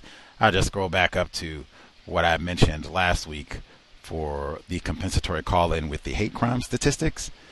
Uh, that per 2020 data, 2,755 reported attacks on black people, 274 reported attacks on Asians. Again, this is not conflict amongst non white people. It's just pointing out, like, woo, black, get back. The darker you are, the more terrorism will be targeting you, us. Metaphors. Now I had to move the entire report about Forsyth, Georgia, Forsyth County in Georgia, to the metaphor section. Wow, that was really horrendous journalism. I think that was uh, NPR, but I will double check. I'm very certain that that was NPR, but I'll double check to make sure I'm not, you know, strive for accuracy. Oh, let me pause. Let me pause right there and make sure. Yeah, that was NPR. Uh, I believe about a week ago I referenced the Charlie Brown series and saying that Pigpen, they consistently connect black people to trash. And I said Pigpen, Charlie Brown is a black character. Pigpen is actually classified as white. The black character on Charlie Brown is Franklin, but he too is a victim of white supremacy. Uh, I posted one of the shots where they have Franklin totally isolated. Even the dog gets to sit next to some people. Franklin is all by himself. Nobody's with Franklin at all. And folks pointed out Franklin didn't even get a real chair. They gave him like a lawn chair. Everybody else has a nice sturdy chair like they're sitting at a dining table like they just found whatever was outside behind the shed. Yes, give that to old Negro Franklin and we'll sit down and eat. Even the dog got a good chair. But yes, strive for accuracy. Pigpen is not classified as black in Charlie Brown. Back to Forsyth County and metaphors. Now, we just talked about Forsyth County yesterday. Bay Area mom said, or excuse me, Irie, strive for accuracy. Irie, she was saying that uh, they sent some of the black nurses, sent them out to Forsyth County. They didn't know where they were going. They didn't know anything about Forsyth County. And I asked yesterday, I said, I asked it both ways. They say black people we are the ones that are PhD experts on racism, right? But we don't know about Forsyth County. Of course, not cows listeners, but you know. I said, now, do you think these white people, do you think the ones that sent them out there, you think they were ignorant about Forsyth County? Then we get to this NPR segment. They started off, they say, there is a void in Forsyth County. What does that mean? Can you be more nebulous? more vague, more nondescript. They continue. Of course, we got another black male rapist. Yeah, yeah, okay. Uh, they said that uh, some of the black residents feel that the town is sending mixed signals, metaphor, because one time they say they want to reconcile and do better, and racism is bad, and right, right, right. Then they said, well, let's teach honestly about what happened. Whoa, whoa, whoa. Sounds like that critical race theory here. Like we need to get to banning books. Incidentally, everybody in Forsyth County, like they should just be mandatory. We read Patrick Phillips, since that's a white man, we read, and I think he lived there, so he's a resident. Like that's, you know, hey, we read Patrick Phillips, Blood at the Root, write a book report. That's what we do. So every there's no possibility that anybody in Forsyth County, really nobody in Georgia, is ignorant about what happened here, especially no one classified as black. They don't want to do that. In my view, that's just we're dedicated to white supremacy racism. That's one we talked about a bunch on the cows. You can go all the way back to 2010. Elliot Jaspin, Buried in the Bitter Water. That's whole chapter about Forsyth County. We had Patrick Phillips on the program. Uh, in fact, Patrick Phillips, let me give you a teaspoon. What did we get from Patrick Phillips? Because I read this when he was a guest on the program in 2016. He writes, when an interviewer interview when an interviewer in 2010 interjected, "Oh goodness," Lewis said, "These are my experiences in Forsyth in, in the 1930s and 40s." There was a sense of horror. Lewis was clearly frightened by tales of lynched men, black male privilege, hanged from telephone poles, and by the sight of black workers hiding under tarps when they passed through Cumming.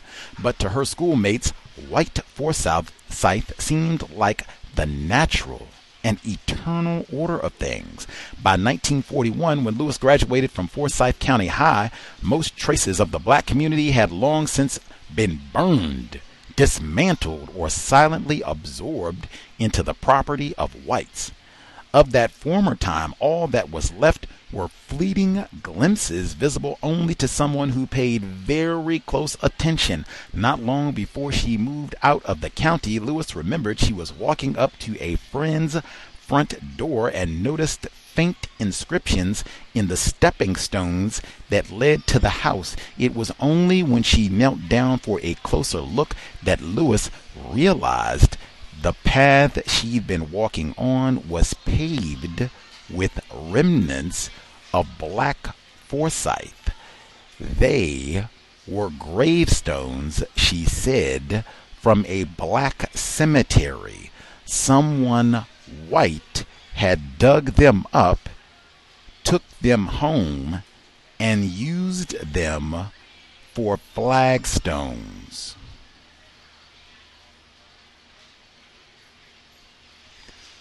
What does it mean to be white? Now, see, now that's another thing that you have to start studying when you notice that. Now, how many times do white people willfully desecrate the grave sites of black people? At some point, you would have to start conclude they're doing this deliberate. You don't accidentally get Negro gravestones and make a footpath. That's not a mistake. That's what it means to be black. And one of the cow's words over our 13 years on the air is necrophilia. Delectable Negro talks a lot about necrophilia. Everybody, if you live in Georgia, you should read Patrick Phillips' Blood at the Root. Cal's already got your study guide. Lots of highlights. We talked about that. Patrick Phillips, we talked about that portion. I read it when he was on the air. You can go back and see what he said about that. Anyway, so in Forsyth County, now, boy, now you compare what they said with you start going into the details of what happened, not just with the initial purge and then all the years since what's happened Oprah Winfrey even called a Negro. Now, they said, when it comes to, are we going to teach about this in the schools and be honest and maybe read Patrick Phillips' book? They said, we're going to put this on the back burner. Didn't I just say delectable Negro? What does that mean? Are we making chitlins? Are you boiling cabbage? Are you talking about purging and murdering Negroes? You don't put that on the back burner. Okay. Then they say, well, you know, it's not that we're dedicated to racism, white supremacy. You know what the holdup has been? The Rona. You know, that pesky Rona. And I mean, this is South Carolina. It's not like they got mask mandates and vaccine mandates. They were pretty staunch in their white defiance from the very, or excuse me, Georgia, from the very beginning, right? Governor Kemp, unless I'm in error, strive for accuracy. So, what do you mean the Rona is keeping you from being, and I mean, hey, what was your the Rona just kicked in in 2020? What was your excuse for all? I mean, you had a hundred years to get this right. What was your excuse for all that time then? You were working on it and trying to get it to just right. You wanted it perfect, and then the Rona came and messed up all the plans. Come on, man. Patrick Phillips already did the work. What's the problem? Get that Oprah Winfrey footage. What's the problem? let's see. They continued. They said we got to talk about the elephant in the room. That's a really tacky one. That's another one. If you if you are observant, why I say no metaphors. How many times do people use that metaphor, the elephant in the room? I've never seen an elephant in a room. I don't go to the circus. I don't go to the zoo either. Or safari. White supremacy racism is not Dumbo. Why is it when we start talking about racism, now it's time we got to pull out that tacky phrase? Oh, we got to talk about the elephant in the room. They moved from that one to we got to take baby steps.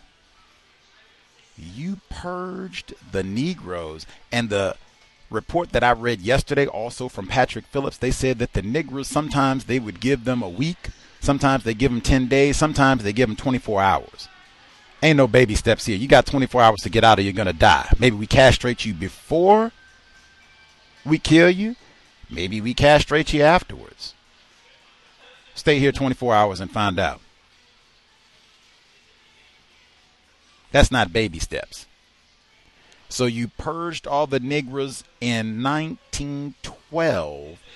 In 2022, we are talking about baby steps to being truthful about what you did in 1912 and the subsequent years. Maybe when we get around to what, 2052, 2072, we can get around to what, teenage, adolescent steps? that right there is why the I say that all the time. When you get the metaphors, you can really start talking absurd, like total nonsense, because none of it is specific. And they just continued right on with it. That we're gonna take some baby steps. We think of it more as a marathon. We started this marathon. I mean, really, 1912. It would go before that, but I mean, if we just want to use that, how long is this marathon? They put a man on the moon, put a woman on the moon, put a Negro on the moon. How long is this marathon in Forsyth County? To just be honest, we didn't even talk about reparations. And then, then, the best, the best. They get to the end. They bring in my black brother, Avery Head, victim of white supremacy, victim guaranteed qualified. Avery Head said, Hey, I want to take a moment to thank all of the white people. He was very specific. He didn't say everybody that came here because there was black people there too. They had pictures. He didn't say I want to thank everybody. He said the white people who came out, who were not dissuaded by fear, rabble rousers, and what they had to say. To you all that came out here, I think that that is worth applause and praise. And you heard the euphoria. I, I'm a nigger. We've had the cows for 13 years. Nobody comes. I want to stop right now, Brother Gus. And for your efforts, I think we deserve a standing applause and praise. But it is not that. It is, man. Isn't he a coon? Mm hmm. He up there confusing folks. Lord have mercy. Or they give you the golf. Mm hmm. Mm hmm. I think I could have done better. I think that's one thing. Like, really? White people are worth applause and praise just for showing up? Did they make a donation? Did they bring books? Did they give like a thousand free copies of Blood at the Root? Tell me something. Free scholarships to the University of Georgia, Emory? Tell me something. They made like a, a million dollar investment at Spelman Tell me something. Morehouse, both.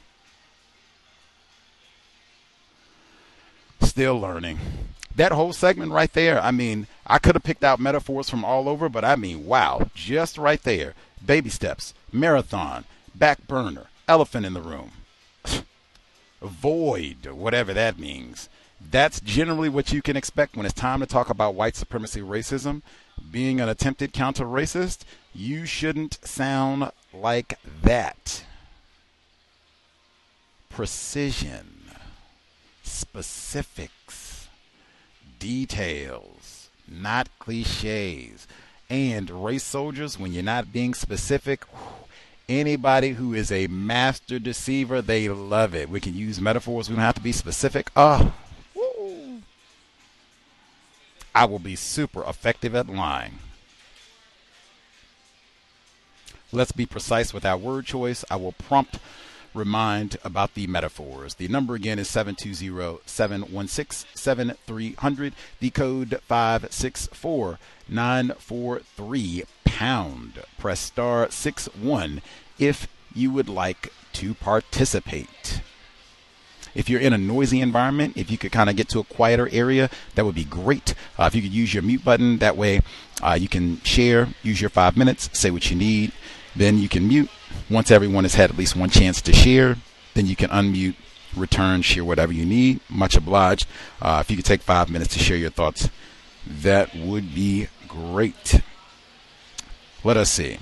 Uh, first few folks who dialed in with a hand up. Uh, if y'all have commentary to share. Line should be open. Uh, proceed. Hey, go. Hello? Victim in New Jersey. Yes, sir. Hey, how you doing? Um, man, I don't know. It's it's just the word 2022. Man, it, it's it's it's getting wackier. Um, you know, I mean, I I really didn't see do no any reports on uh what's currently going on, but um I've just it's just been real interesting that I've been with uh you know just the whole overseas Russia Ukraine thing, and um I was just kind of tuning into the whole um CPAC, and it's it's it's just it's it just man, it just never ceased to ma- amaze me that, you know, with the conversation about the politics in the country and what's wrong with the United States, race is always there. I mean, you know, so, but black people are the victims. We're the ones that's can always accused of, you know, we're so focused on race. But you know, I mean, in the midst of talking about Russia, Ukraine, CRT gets mentioned. I'm just like, I'm like, okay, you know, bombs are being dropped over Ukraine. Um, you know, uh, the right is arguing with the so-called white left, and and some way, somehow, you know, that that that that CRT just get wedged in there, and um and even with just kind of like looking at the reports that I've seen, I don't know if they're true or not because uh, there's a lot of propaganda out there. So to give you a quick story, I was today I was looking at a documentary on Ukraine because they had a coup in 2014. There was a video of a tank being bombarded with Molotov cocktails. I looked online and they're like, Ukraine is fighting back. You know, they threw Molotov cocktails at a Russian tank. But I was just looking at a 2014 uh, uh, documentary, and that same clip is on a 2014 documentary, but it's being looped like it's something that happened recently. So I said, "Oh man, I said, oh man, white supremacy. I said, man, they are the masters of deception. So black people be careful with the information that you're seeing online, the videos that you're seeing online. Then it's just, you know, um, you know, I'm seeing, you know, pray for Ukraine. Then I also seen a documentary about these right wing uh, paramilitary troops, uh, militias that's aligned with the Ukrainian government. So I'm just like, I, I really, you know, it, it, it's it's it's just very interesting. You know, once white people get to fight, and the world has to stop. So, me personally, I'm just going to kind of like detach from all that foolishness.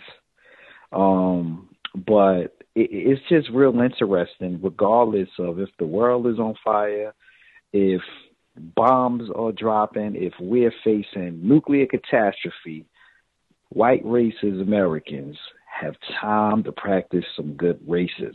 I mean, you know, Putin, CRT, I mean, you know, I don't know which one is going to destroy the planet first.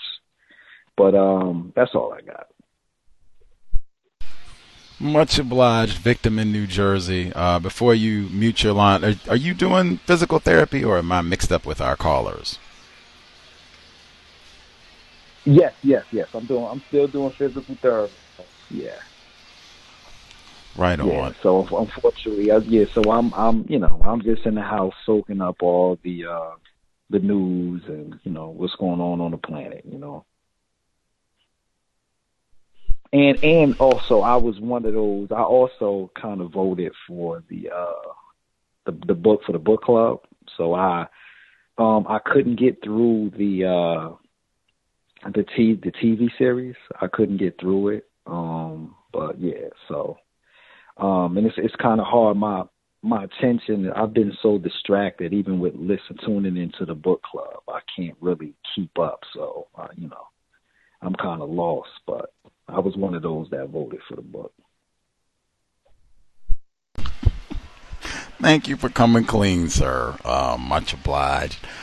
Um, you you are the second person. I'm glad you shared that as well uh, about the man in the high castle because you are at least the second person when I posted online like yesterday, I think or Tuesday, it's Thursday, uh, asking folks who voted why did they want to read this book, and you are at least the second person who said that they couldn't make it through the television program, so they voted for the book.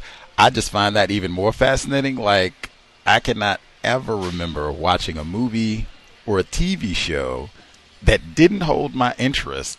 I'm going to try to read the book. Like that is unprecedented, at least in my life. Like I can, I mean, I have done the reverse. I read the book and then went watched the TV program and felt whatever about it.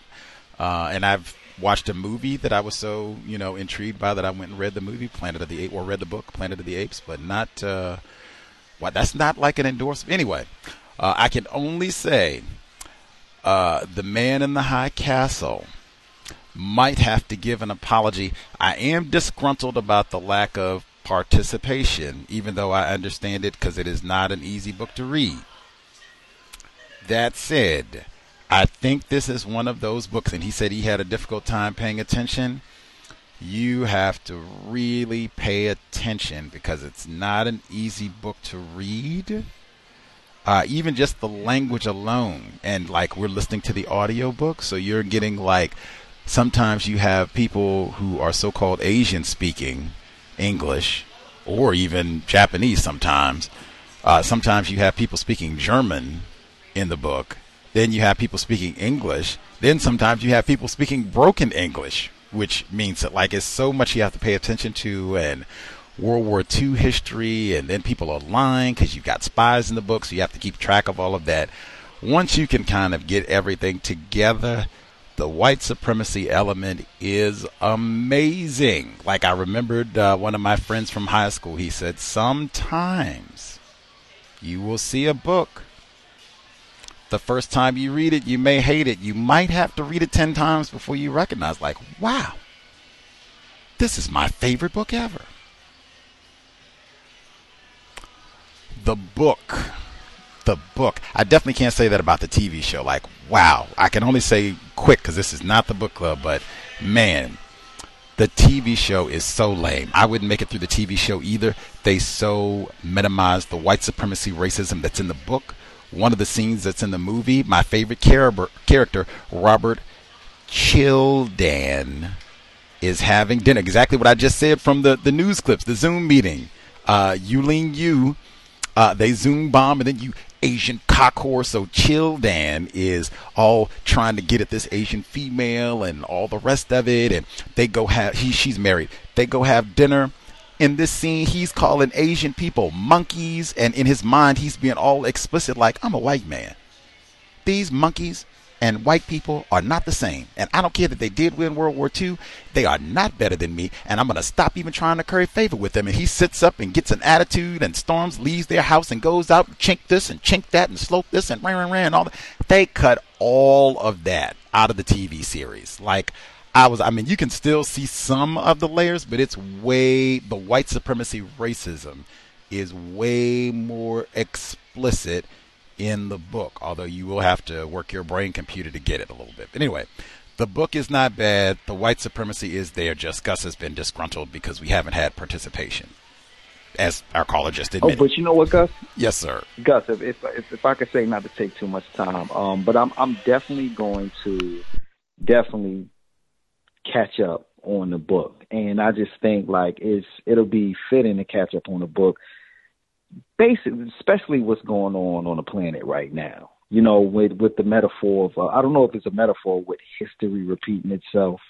You know, with you know Vladimir Putin being you know being considered the the new Hitler and making Nazi Nazi kind of moves in uh, Europe and Ukraine is, is infiltrated with Nazi paramilitary troops. So I was more or less interested in the book because um, you know I am kind of like a history buff and I, I've always been interested in World War II.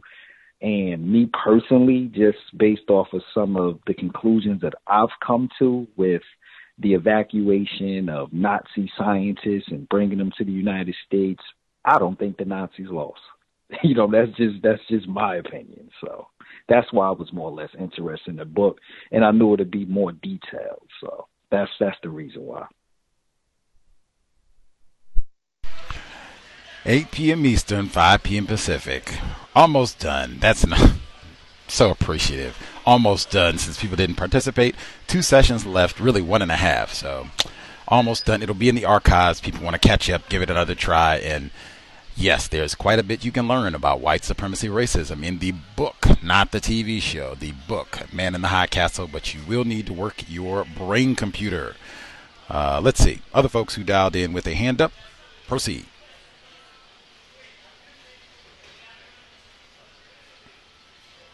Hello. Good evening. Yes, ma'am. I read. Yes, it is I. Um, good evening, everybody. Hotep. Um, I noticed um, driving um, and getting some new insurance that, um, well, the insurance company that I ended up switching to wants to monitor my driving all the time. They say it's to give me a discount for being a safe driver, but I think it's more so to monitor. And so after hearing the segment about insurance, um, I'm wondering if if that may be a way. I don't know. It just seems like it's some kind of quid pro quo thing. Maybe they know that people, or maybe it's coming out, and people are more aware of the racism that's practiced with uh, auto insurance. Um, and so maybe they're kind of um, using new tactics to look like, oh, well, we're basing it off of how you drive. But then they want to know they're monitoring you every time you get in the car. So I turned mine off after the first month or was it 90 days because I just didn't want to be continuously monitored and my insurance went up by forty five dollars.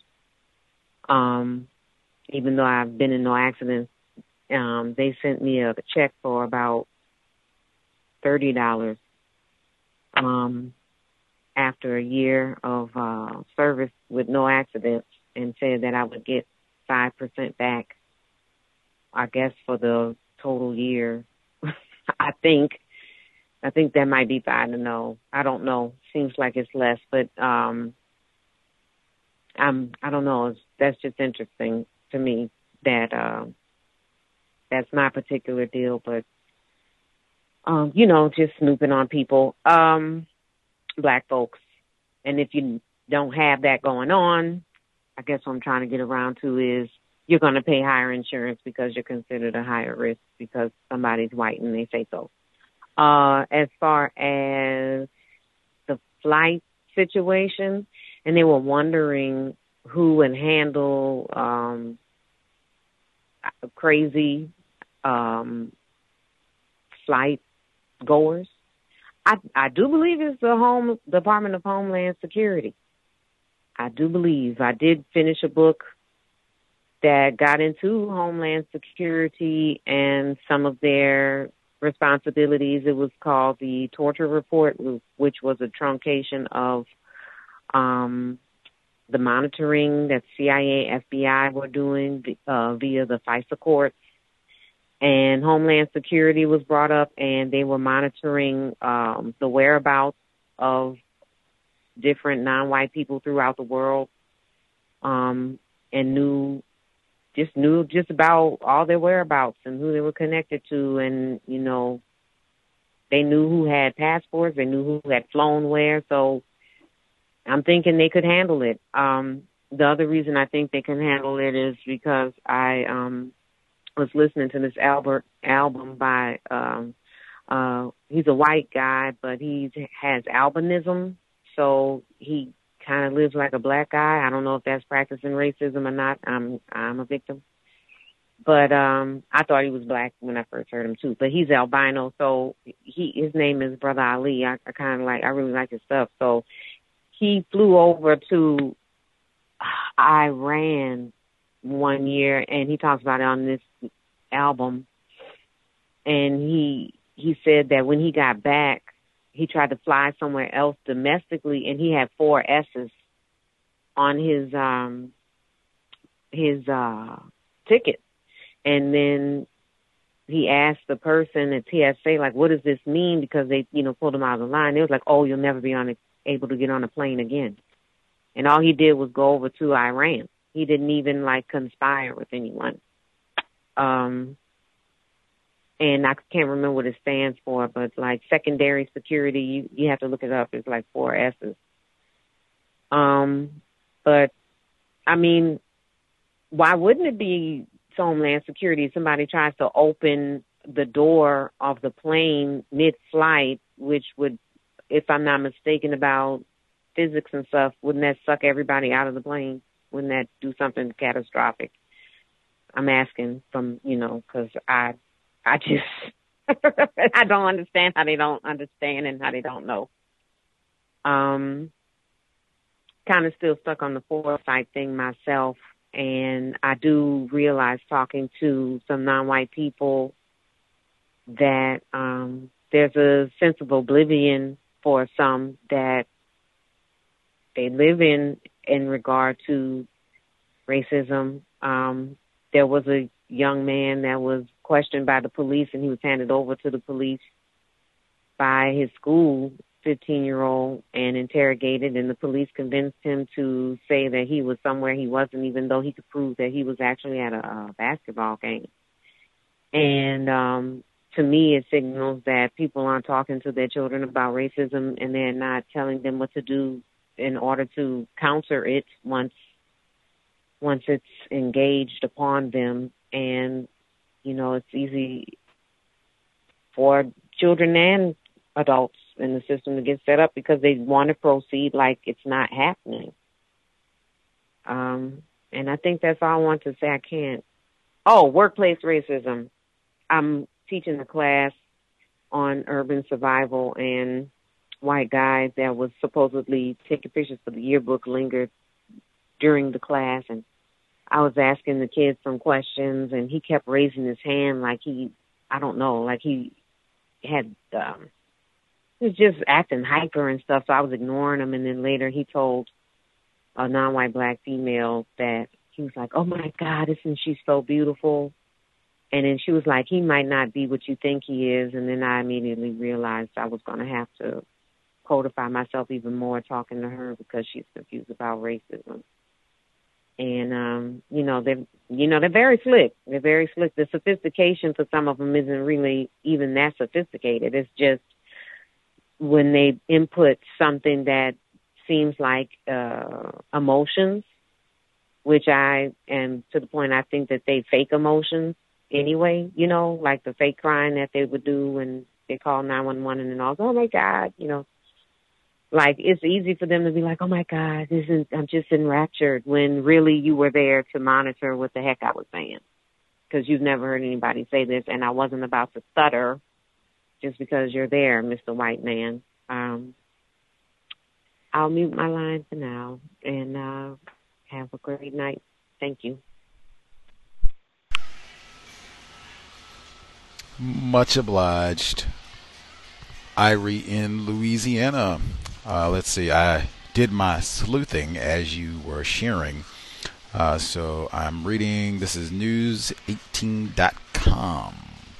Uh, one particular event which can be equally irritating is your boarding pass getting a vicious tag consisting of four S's SSSS, which stands for Secondary Security Screening Selection is a stamp that is randomly given to passengers boarding an international flight to the U.S. If your boarding pass has the SSSS stamp, you're in for a full frisk, even though you've been nothing but a good citizen. Unfortunately, there's nothing much you can do to avoid your boarding pass getting the SSSS stamp. In some cases, some people get this stamp very frequently. Now, that right there, like, hey, at minimum, exactly what she's. I remember that uh, right after 9/11. Like you had all kinds of people who were just randomly ending up on the no-fly list with no explanation.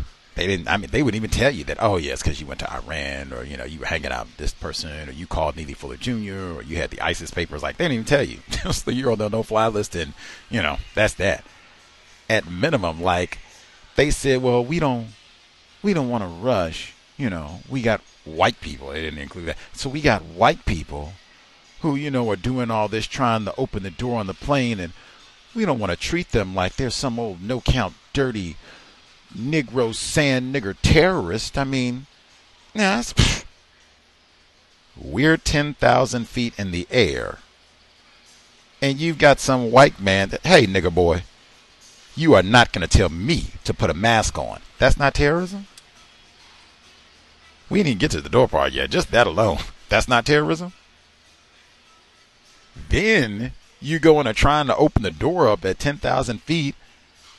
Uh, I'm not afraid that we could all die in the next 60 seconds.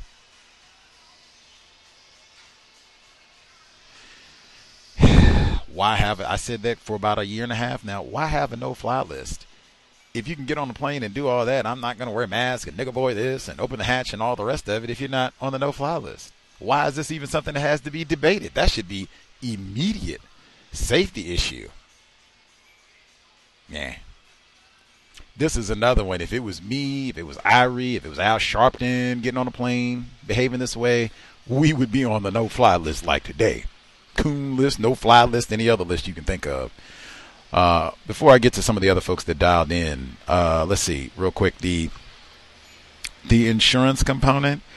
Uh, the, like I said, that's another one we wouldn't really know in terms of are we paying a lot more than white people and all the rest of it, and then what are you doing with all this footage to you know make sure that I'm a safe driver and all the rest of it. Lots of things to be mindful about. Uh, 2022 and beyond. Uh, let's see. Uh, other folks who dialed in, if you have a hand up, commentary to share, line should be open. Proceed. Greetings, everyone. Go Heard ahead. both of you. I guess we'll get uh, retired firefighter in Florida first. Yes, sir. Greetings, everyone. I uh, just wanted to uh, briefly talk about the way the term justice has been used, was used on the, uh, the reports today. I heard it quite a few times. And uh, I, I, I think I, I have I have in mind that that the term is much more uh, if if not as efficient of what is being described on what happened. I think justice should be at a higher understanding. I put it that way. Uh, the term justice. Uh, I mean, uh, uh, is justice going to be applied to after a person has been killed? I think uh, the term. Well, I like I like the way that Mr. Fuller uh, his meaning. I've adopted that meaning of the word justice, a guarantee that people don't get mistreated. Most of the times that, that I heard the term, the person has not only have the person been mistreated, they've been killed. You can't get more mistreated than that, and uh, there's no reverse in, in, into that. I think another term needs to be connected with uh, such such events than justice. Uh, guarantee that people don't get mistreated. Guarantee that people who need help the most get the most constructive help. Uh, that is one of one of the uh, things that I noticed in the reports. Uh, that term, uh, how justice was applied to uh, certain instances, instances that took place. I don't know. It, what's in my another subject? What's in my mind about uh, uh, criminal activity on on aircraft? Uh, the penalties need to be much much more severe. For one thing, I'm talking about ten years in prison, and upon coming out, you would never, ever, ever be able to use public transportation, even a bus, for the rest of your life. Well, it'd be kind of hard if you get on a bus, but definitely on a aircraft, you have to use your driver's license to be able to get on the aircraft, uh, train, that sort of thing. Uh, person although I wouldn't I wouldn't uh, go to the point of testing it out, but I think it would be kind of difficult to to open a door on an aircraft that's in flight because of the wind factor.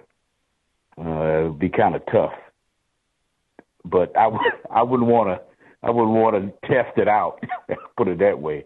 But uh, anyway, it, it is a dangerous situation uh, to uh, be on an aircraft where someone is uh, behaving in that manner, and uh, they shouldn't ever be able to have that ability again to be able to get on aircraft again. Ten years in prison, no possibility of being paroled before and uh, I think that would kind of like uh, cause a deterrent into uh, behaving in that way. I I don't know of any severe penalties that people have if, after all of this that's been going on uh, since COVID nineteen about people on aircraft uh, behaving poorly. I haven't heard any anything about any real punishment uh, for that behavior. So I'm assuming that, uh, and and it's a situation whereas uh, it's not difficult to uh, identify the uh, the accuser because it's right there in front of a lot of people, you know, you know, on an airplane. So, uh, yeah, I think the punishment need to be uh, brought up a little bit more. That's all I have to say. Thank you. We don't get punitive with white people, even when they're trying to uh, crash the plane at 10,000 feet. Incidentally, Henry in Chicago, I think, might be up next. I was reminded the great Michael Jordan, when the Bulls were in their heyday, they had a fellow on the team Bison Dele. His name, uh, he changed his name, aka Brian Williams, but he was on the team. It is reported that in the midst of their championship run, Mr. Dele was on the Bulls plane, I think in the playoffs. Michael Jordan, Scottie Pippen, Dennis Rodman, and all that. Uh, and he tried to open the door. They kicked him off the team eventually. He finished out the season, but yeah, he you can't come back. You try and crash the crash the plane with uh, Mike Jordan on it. Yeah, you, you definitely you will be uh, playing on the Clippers or something next season. Severe penalties, man. Severe penalties. Uh, Henry in Chicago. Much obliged for your patience, sir. All right, uh, thank you. I, I, you know what? I never heard of this story. That's interesting. Um, surprisingly enough, uh, I used to follow the Bulls a lot during that time. Um, I wanted to talk about the uh, not exactly what's going on in the Ukraine, but the coverage that is happening because it definitely deals with race. Because when I look at the report of coverage uh, from the media, uh, and especially uh, outlets, uh, news media outlets that uh, cater to non-white black people, um, I find that you know majority of the coverage is, is you know uh, opinions from Cardi B or somebody explaining the Ukraine coverage in the form of a poem or you know talking to us like kindergartners. And and it you know it's just typical you know black people don't know much about international politics so we have to dumb it down like kindergartners or sixth graders. And I like I said I find this on media platforms that cater to a, a non-white black audience. Uh, you don't see somebody like Gerald Horne on there talking about it. You don't see Ajamu Baraka talking about it, which could probably, you know, shed some light on it since, you know, both of them are, uh, you know, historians and political scientists, but obviously, you know, you, you know, they're probably, you know, too smart, uh, for the, uh, for the Negroes to, to hear them. But yeah, I, I just, I just feel like this dumbed down coverage of the Ukraine and especially on social media. Social media is just very terrible, uh, especially, you know, I get videos of people talking about the Ukraine in, in sixth grade or fifth grade terms.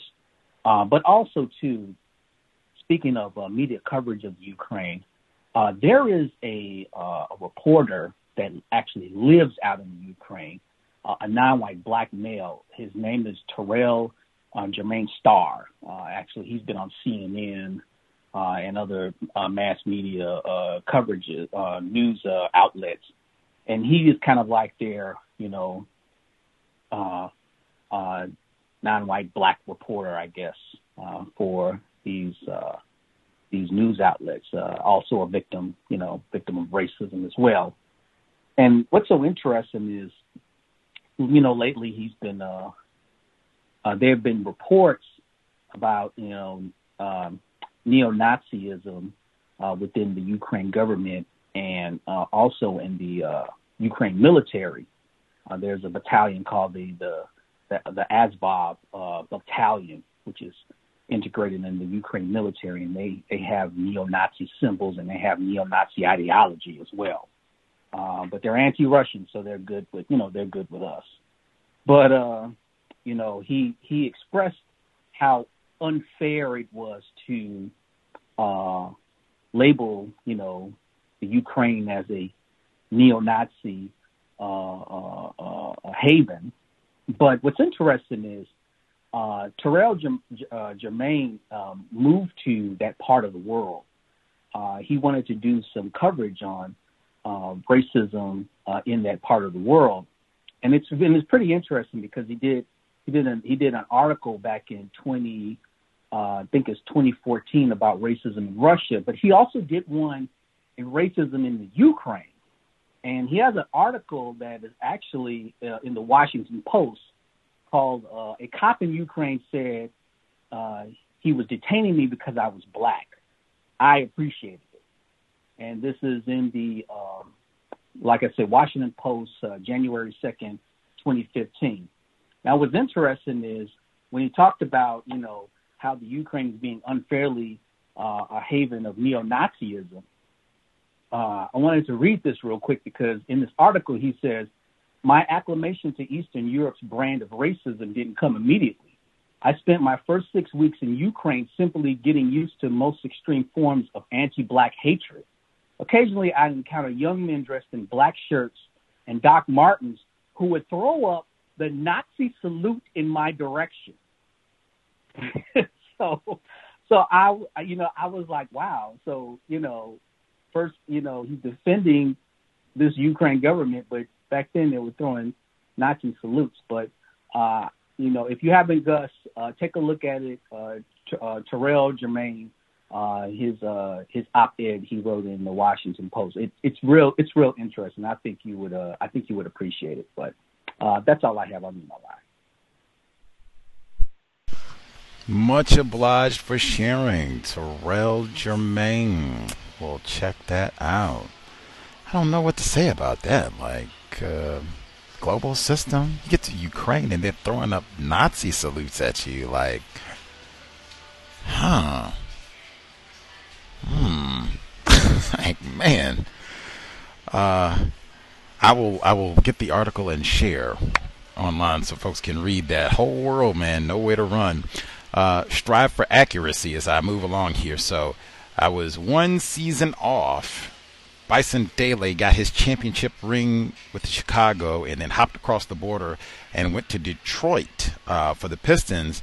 Uh, so 97-98 season with the Pistons, Dele played in just 49 games the following season and his teammates began to notice changes in his behavior. In one instance, according to the New York Times, Dele had to be restrained by the Pistons teammates from opening the emergency exit door on the team's private plane during a flight. Said he also suffered from depression. So not with the Bulls, season later with the Pistons, but yes, did try to do this during a flight. Yee. Uh, rest in peace, Bison Dele. Uh, let's see. Much obliged, Henry in Chicago.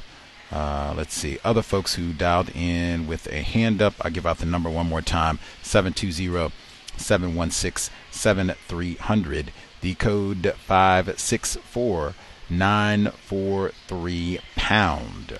Press star 6 1 if you would like to participate. Uh, any folks dialed in with a hand up commentary they want to make sure they get in before we wrap up soon? Oh, by the way, Gus, I emailed you that article. Oh, make it easy for me. Much obliged to me in Chicago.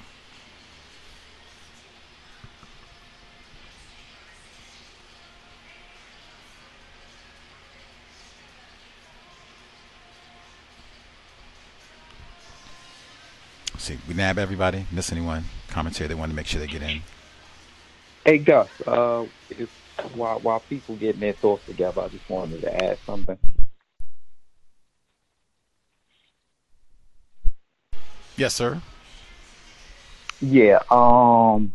Um. Another thing, I just wanted. To, I don't know if uh, I came in late on the uh, on the news clips, but I don't know if the uh, b- uh, black justice uh, nominee was discussed. Um, I just I kind of noticed some, uh, you know, de- you know, Twitter. You know, Twitter. Twitter is a very, very, very messy place.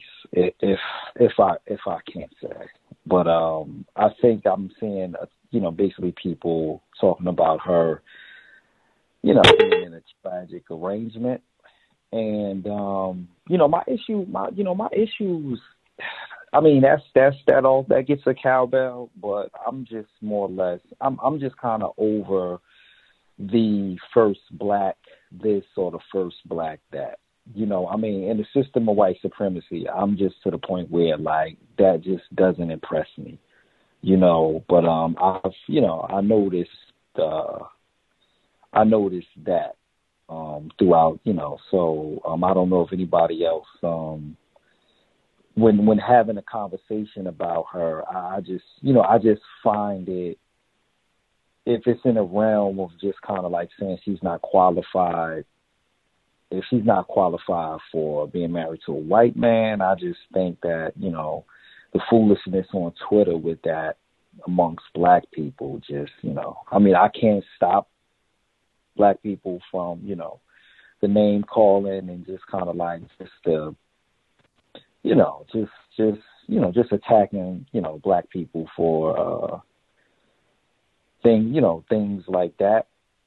But um I noticed that this week and I just you know I I just I just find it it's it's just not solving anything. You know what I'm saying? It's it's really not. I think I think we can basically say that we are not for uh tokenism when it comes to black representation without you know just just doing the um the nonsense of you know dragging this woman to use a metaphor uh because she has a uh white husband. So you know that's just some things that i picked up on. And also i lived in um i grew up in newark new jersey and in new that was considered years ago as the car theft capital.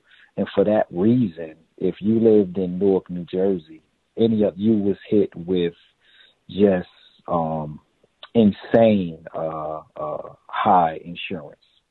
You know so a lot of people would you know if you had relatives that lived in another city outside of Newark um which was predominantly black you know you would have you you know you would change your address just to get cheaper insurance.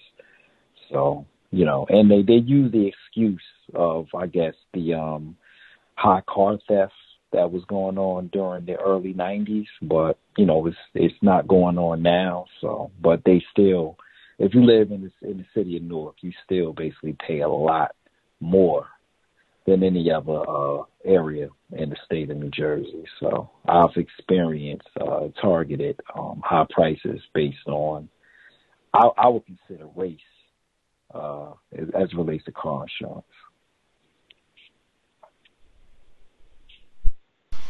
Much obliged, caller in New Jersey. Uh, I remember that as well. In fact, uh, when I was in college, it would be black people, North New York, New Jersey, all of the northeastern areas. Uh, they would be trying to find more southern addresses for their insurance, get cheaper rates, lots of things. And again, black people more informed about racism. I suspect the white people, the racists at the insurance companies, they would be the ones who would be really informed. Like, we are exploiting these Negroes and they don't even know. And we heard that about taxes too. I mentioned that they said that about property taxes. Saying that's another one. You might have a hard time even getting records to find out. Like, wow, black people are paying like 50% higher property taxes than white people. How is that? White supremacy, racism. Incidentally, the whole thing with uh, the symbolism and what have you, and then black people talking trash. Like, hey, at some point, it should be now we sat around and did this for eight years with President Obama, right? We've done this for, what is it at this point, decades with uh, Justice Clarence Thomas, Eric Holder. Insert the name of the black person that we are absolutely disgusted with. Marilyn Mosby in Maryland got her up on charges right now, saying there are no count tune, uh, coon, and Uncle Tom traitor, race traitor, not trying to help out black people. Oh, and then you married to this old white fella and all that. Certainly, I've been very clear that's tragic arrangement. Should be trying to avoid that to solve this problem. But I mean, the person in the tragic arrangement, the non-white person, is a victim. That's not a reason to sit around and call them names and bash them. I, I don't think anybody has heard Gus T do any of that. I've just pointed that out, and what I said specifically was that would just be more evidence if you are classified as black you will only be allowed to be a member of the Supreme Court if you are married to someone who is not classified as black. That seems to be the rule, just pointing that out. All the folks, black people, non white people who've been on the bench, they're victims. But that is very common, lots of fun. They were sharing that on my page today, calling uh, different victims names. I think Miss uh, Ketanji Brown Jackson was one, sitting around calling her names and all the rest of it. I have not seen where that solves any of our problems. Even if you want to point out that is incorrect, there are terms already available for that that do not include name calling. Racial showcasing would be one. Tokenism, even go but throwback with it, right? Older ones. Lots of different terms that would not require name calling and would focus the maldoer, the evildoer is not Ketanji Brown Jackson. She's a victim. Doesn't matter what she does. If she gets, she might not even be uh, appointed. You do have to. White people do have to select you. This is not just President Biden said Ketanji Brown Jackson, and that's it. This could be a whole, you know, debacle and an embarrassment where they come out and find this and oh, she cheated on her test in kindergarten and stole five graham crackers. So no, no, we definitely can't go there. Oh, and then her uncle, no count blackmail. We found out he raped a white woman. So I mean, all of that is a waste of time all of those folks, anybody that's engaged in all of that, number one, you will be blocked from Gus T, uh, social media, what have you. Two, what should we do? Should we go camp out on Ketanji Brown Jackson's lawn, protest, call her names? And what's going to be the result of all this? Once we do all that name calling and camp out on her lawn, maybe we go key her car or whatever you like. Once we do all that, what's going to be the result? That will be an improvement for black people. That's about what I would expect to hear. Nothing. No name calling. Get to work. Name calling Miss Brown Jackson or any other victims of racism is not doing nothing. Do we have any other folks who had commentary to share before we wrap up?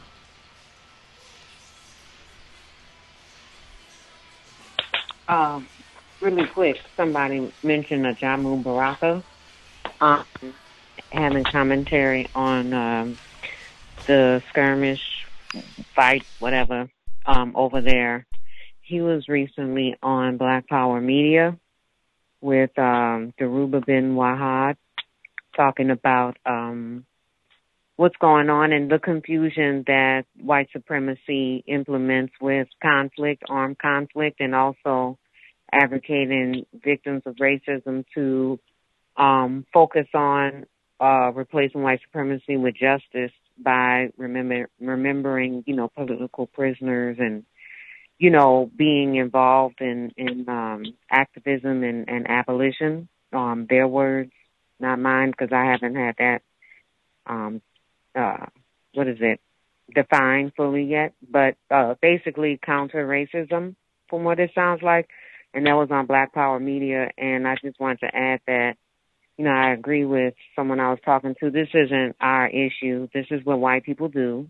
They fight each other every now and then, um, openly. So instead of having, you know, being in the phase of Cold War, their metaphor, you know, it's just war, I guess. And ultimately we'll see, you know, who's serious or who's going to do what. And, and really there's nothing we can do but just try to, you know, be prepared to protect our survival units, but this isn't our issue ultimately.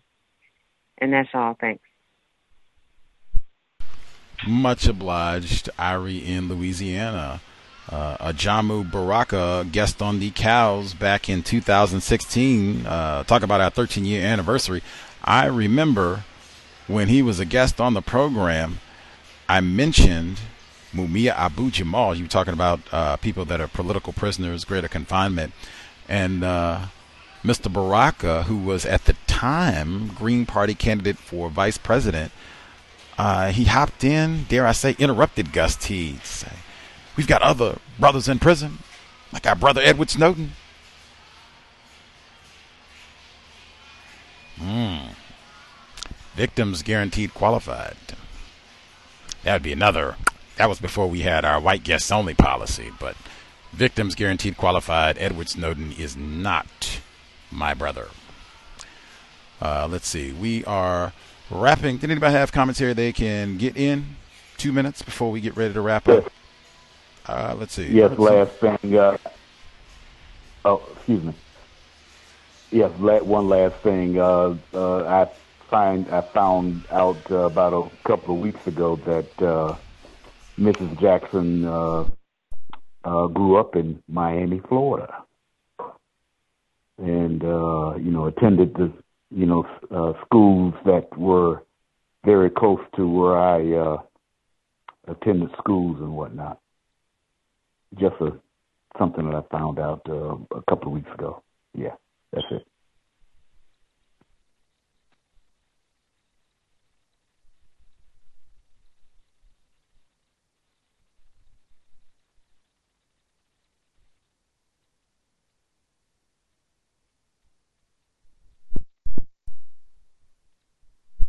Much obliged, retired firefighter in Florida. Uh, anybody 60 seconds that they need to get anything in? Are we everybody satisfied?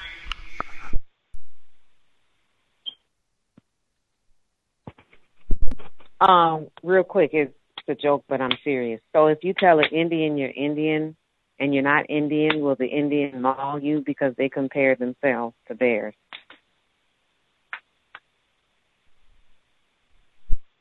Don't they get wacky with the metaphors? I'd never even heard that one. Like, don't they get out of control with the metaphors? And that's comparing them to, to animals too, right? Like there's some sort of wild grizzly and ready. Um, come on, come on, come on. metaphors, man, metaphors. Uh, we assume everybody is satisfied.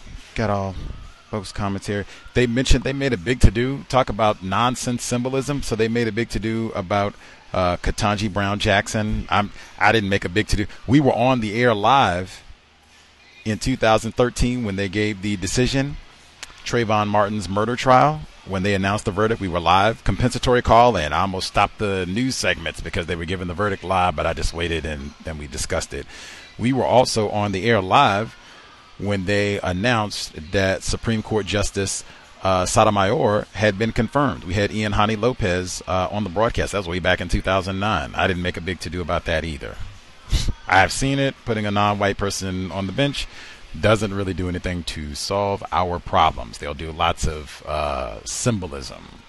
Uh, they made a big to do this week about uh, February 22nd, 2022, and said, Oh my God, it's a palindrome. Can you believe it? What does that mean? Did we get free tacos? Did I miss my free taco that day? Did you get a free bowl of soup? Because it was February 22nd, 2022. I remember there were folks that were saying, oh, we're going to go get married. We got married on February. And then half of those folks will be divorced by next year. Like, system of white supremacy encourages a lot of just like nonsense for show and appearance and symbolism that is not no value, no substance at all especially once you do some authentic digging, thinking about this. Anywho, all of that said, we will be here, uh, white people permitting, Monday, uh, 8 p.m. Eastern, 5 p.m. Pacific. I cannot wait. Lucky. Uh, so, this white woman, she's in the UK. She wrote two different reviews uh, about the memoir Lucky. Uh, I'll post them. You can check them out and read them. For the folks who were with us in the book club, read this book any white person who said, "Oh, I love this book. It's great. I want it. I love it. It's wonderful." There's nothing to like about this book unless you are committed to white supremacy racism and you think of black people as animals and rapists because that's all that this book is about. It's nothing else there. It's not a cute story. You're not going to learn anything. It's not about empowerment. It's just about raping negras. And we should cut them up, lynch them, beat them up, they're no good. You can't trust them. Raping niggers. The end. And I'm a virgin. Did I tell you I was a virgin? And niggers rape me. I'm a virgin. The end. That's about the book. I cannot wait. I was looking, hoping I would get a chance to talk to white people who reviewed this book, so at least I'll get at least one chance. Uh, 8 p.m. Eastern, 5 p.m. Pacific. I already had a page of que- I had a page full of questions about this book, and I didn't even crack the book. We finished it a month ago, and I had to pay like 25 questions. I didn't even look at a single note, not a single highlight. Just what do I remember from us reading this book for two months? Now I get to question a white person about this. I didn't even read her essays. I just had 25 questions just from straight memory from the book. Oh, I'm excited. 8 p.m. Eastern, 5 p.m. Pacific. White guests only. That said, uh, let's see. Sobriety would be best. Conditions of white supremacy. Uh, lots of armed white people out and about. This is not a time where you want to be reckless, loud, verbal confrontations with strangers. You're out and about. You should be thinking this person may be armed. They may have an entire armed entourage at the ready. If you left your house trying to get Skittles, tea, and they left with, they got their 3D printed assault rifle and all the rest, man. And you're by yourself? Exit. That is the strategy. If you're in a vehicle, said it before, echo. You're sober, you're buckled, you're not on the phone. We need all of our attention. Trying to minimize contact with race soldiers, Mark Fuhrman, Amber Geiger, and the likes, uh, and trying to do the small things that we can to stay safe. All of that said, Creator, we ask that you help us remain patient with other black people, victims of white supremacy. We ask that you help us remain patient with ourselves. Remind us to demonstrate the highest levels of black self respect at all times, in all places, each and every time we are in contact with another black person. It has been time. Replace white supremacy with justice immediately. No name calling, not even Ketanji Brown Jackson. Doesn't solve any problems. Cow signing out. Thanks all for tuning in. Nigga, you so brainwashed. I'm a victim, brother. Problem. You're a victim. Yeah. I'm a victim of 400 years of conditioning. Shut up. The man has programmed my condition. Mm-hmm. Even my conditioning has been conditioned.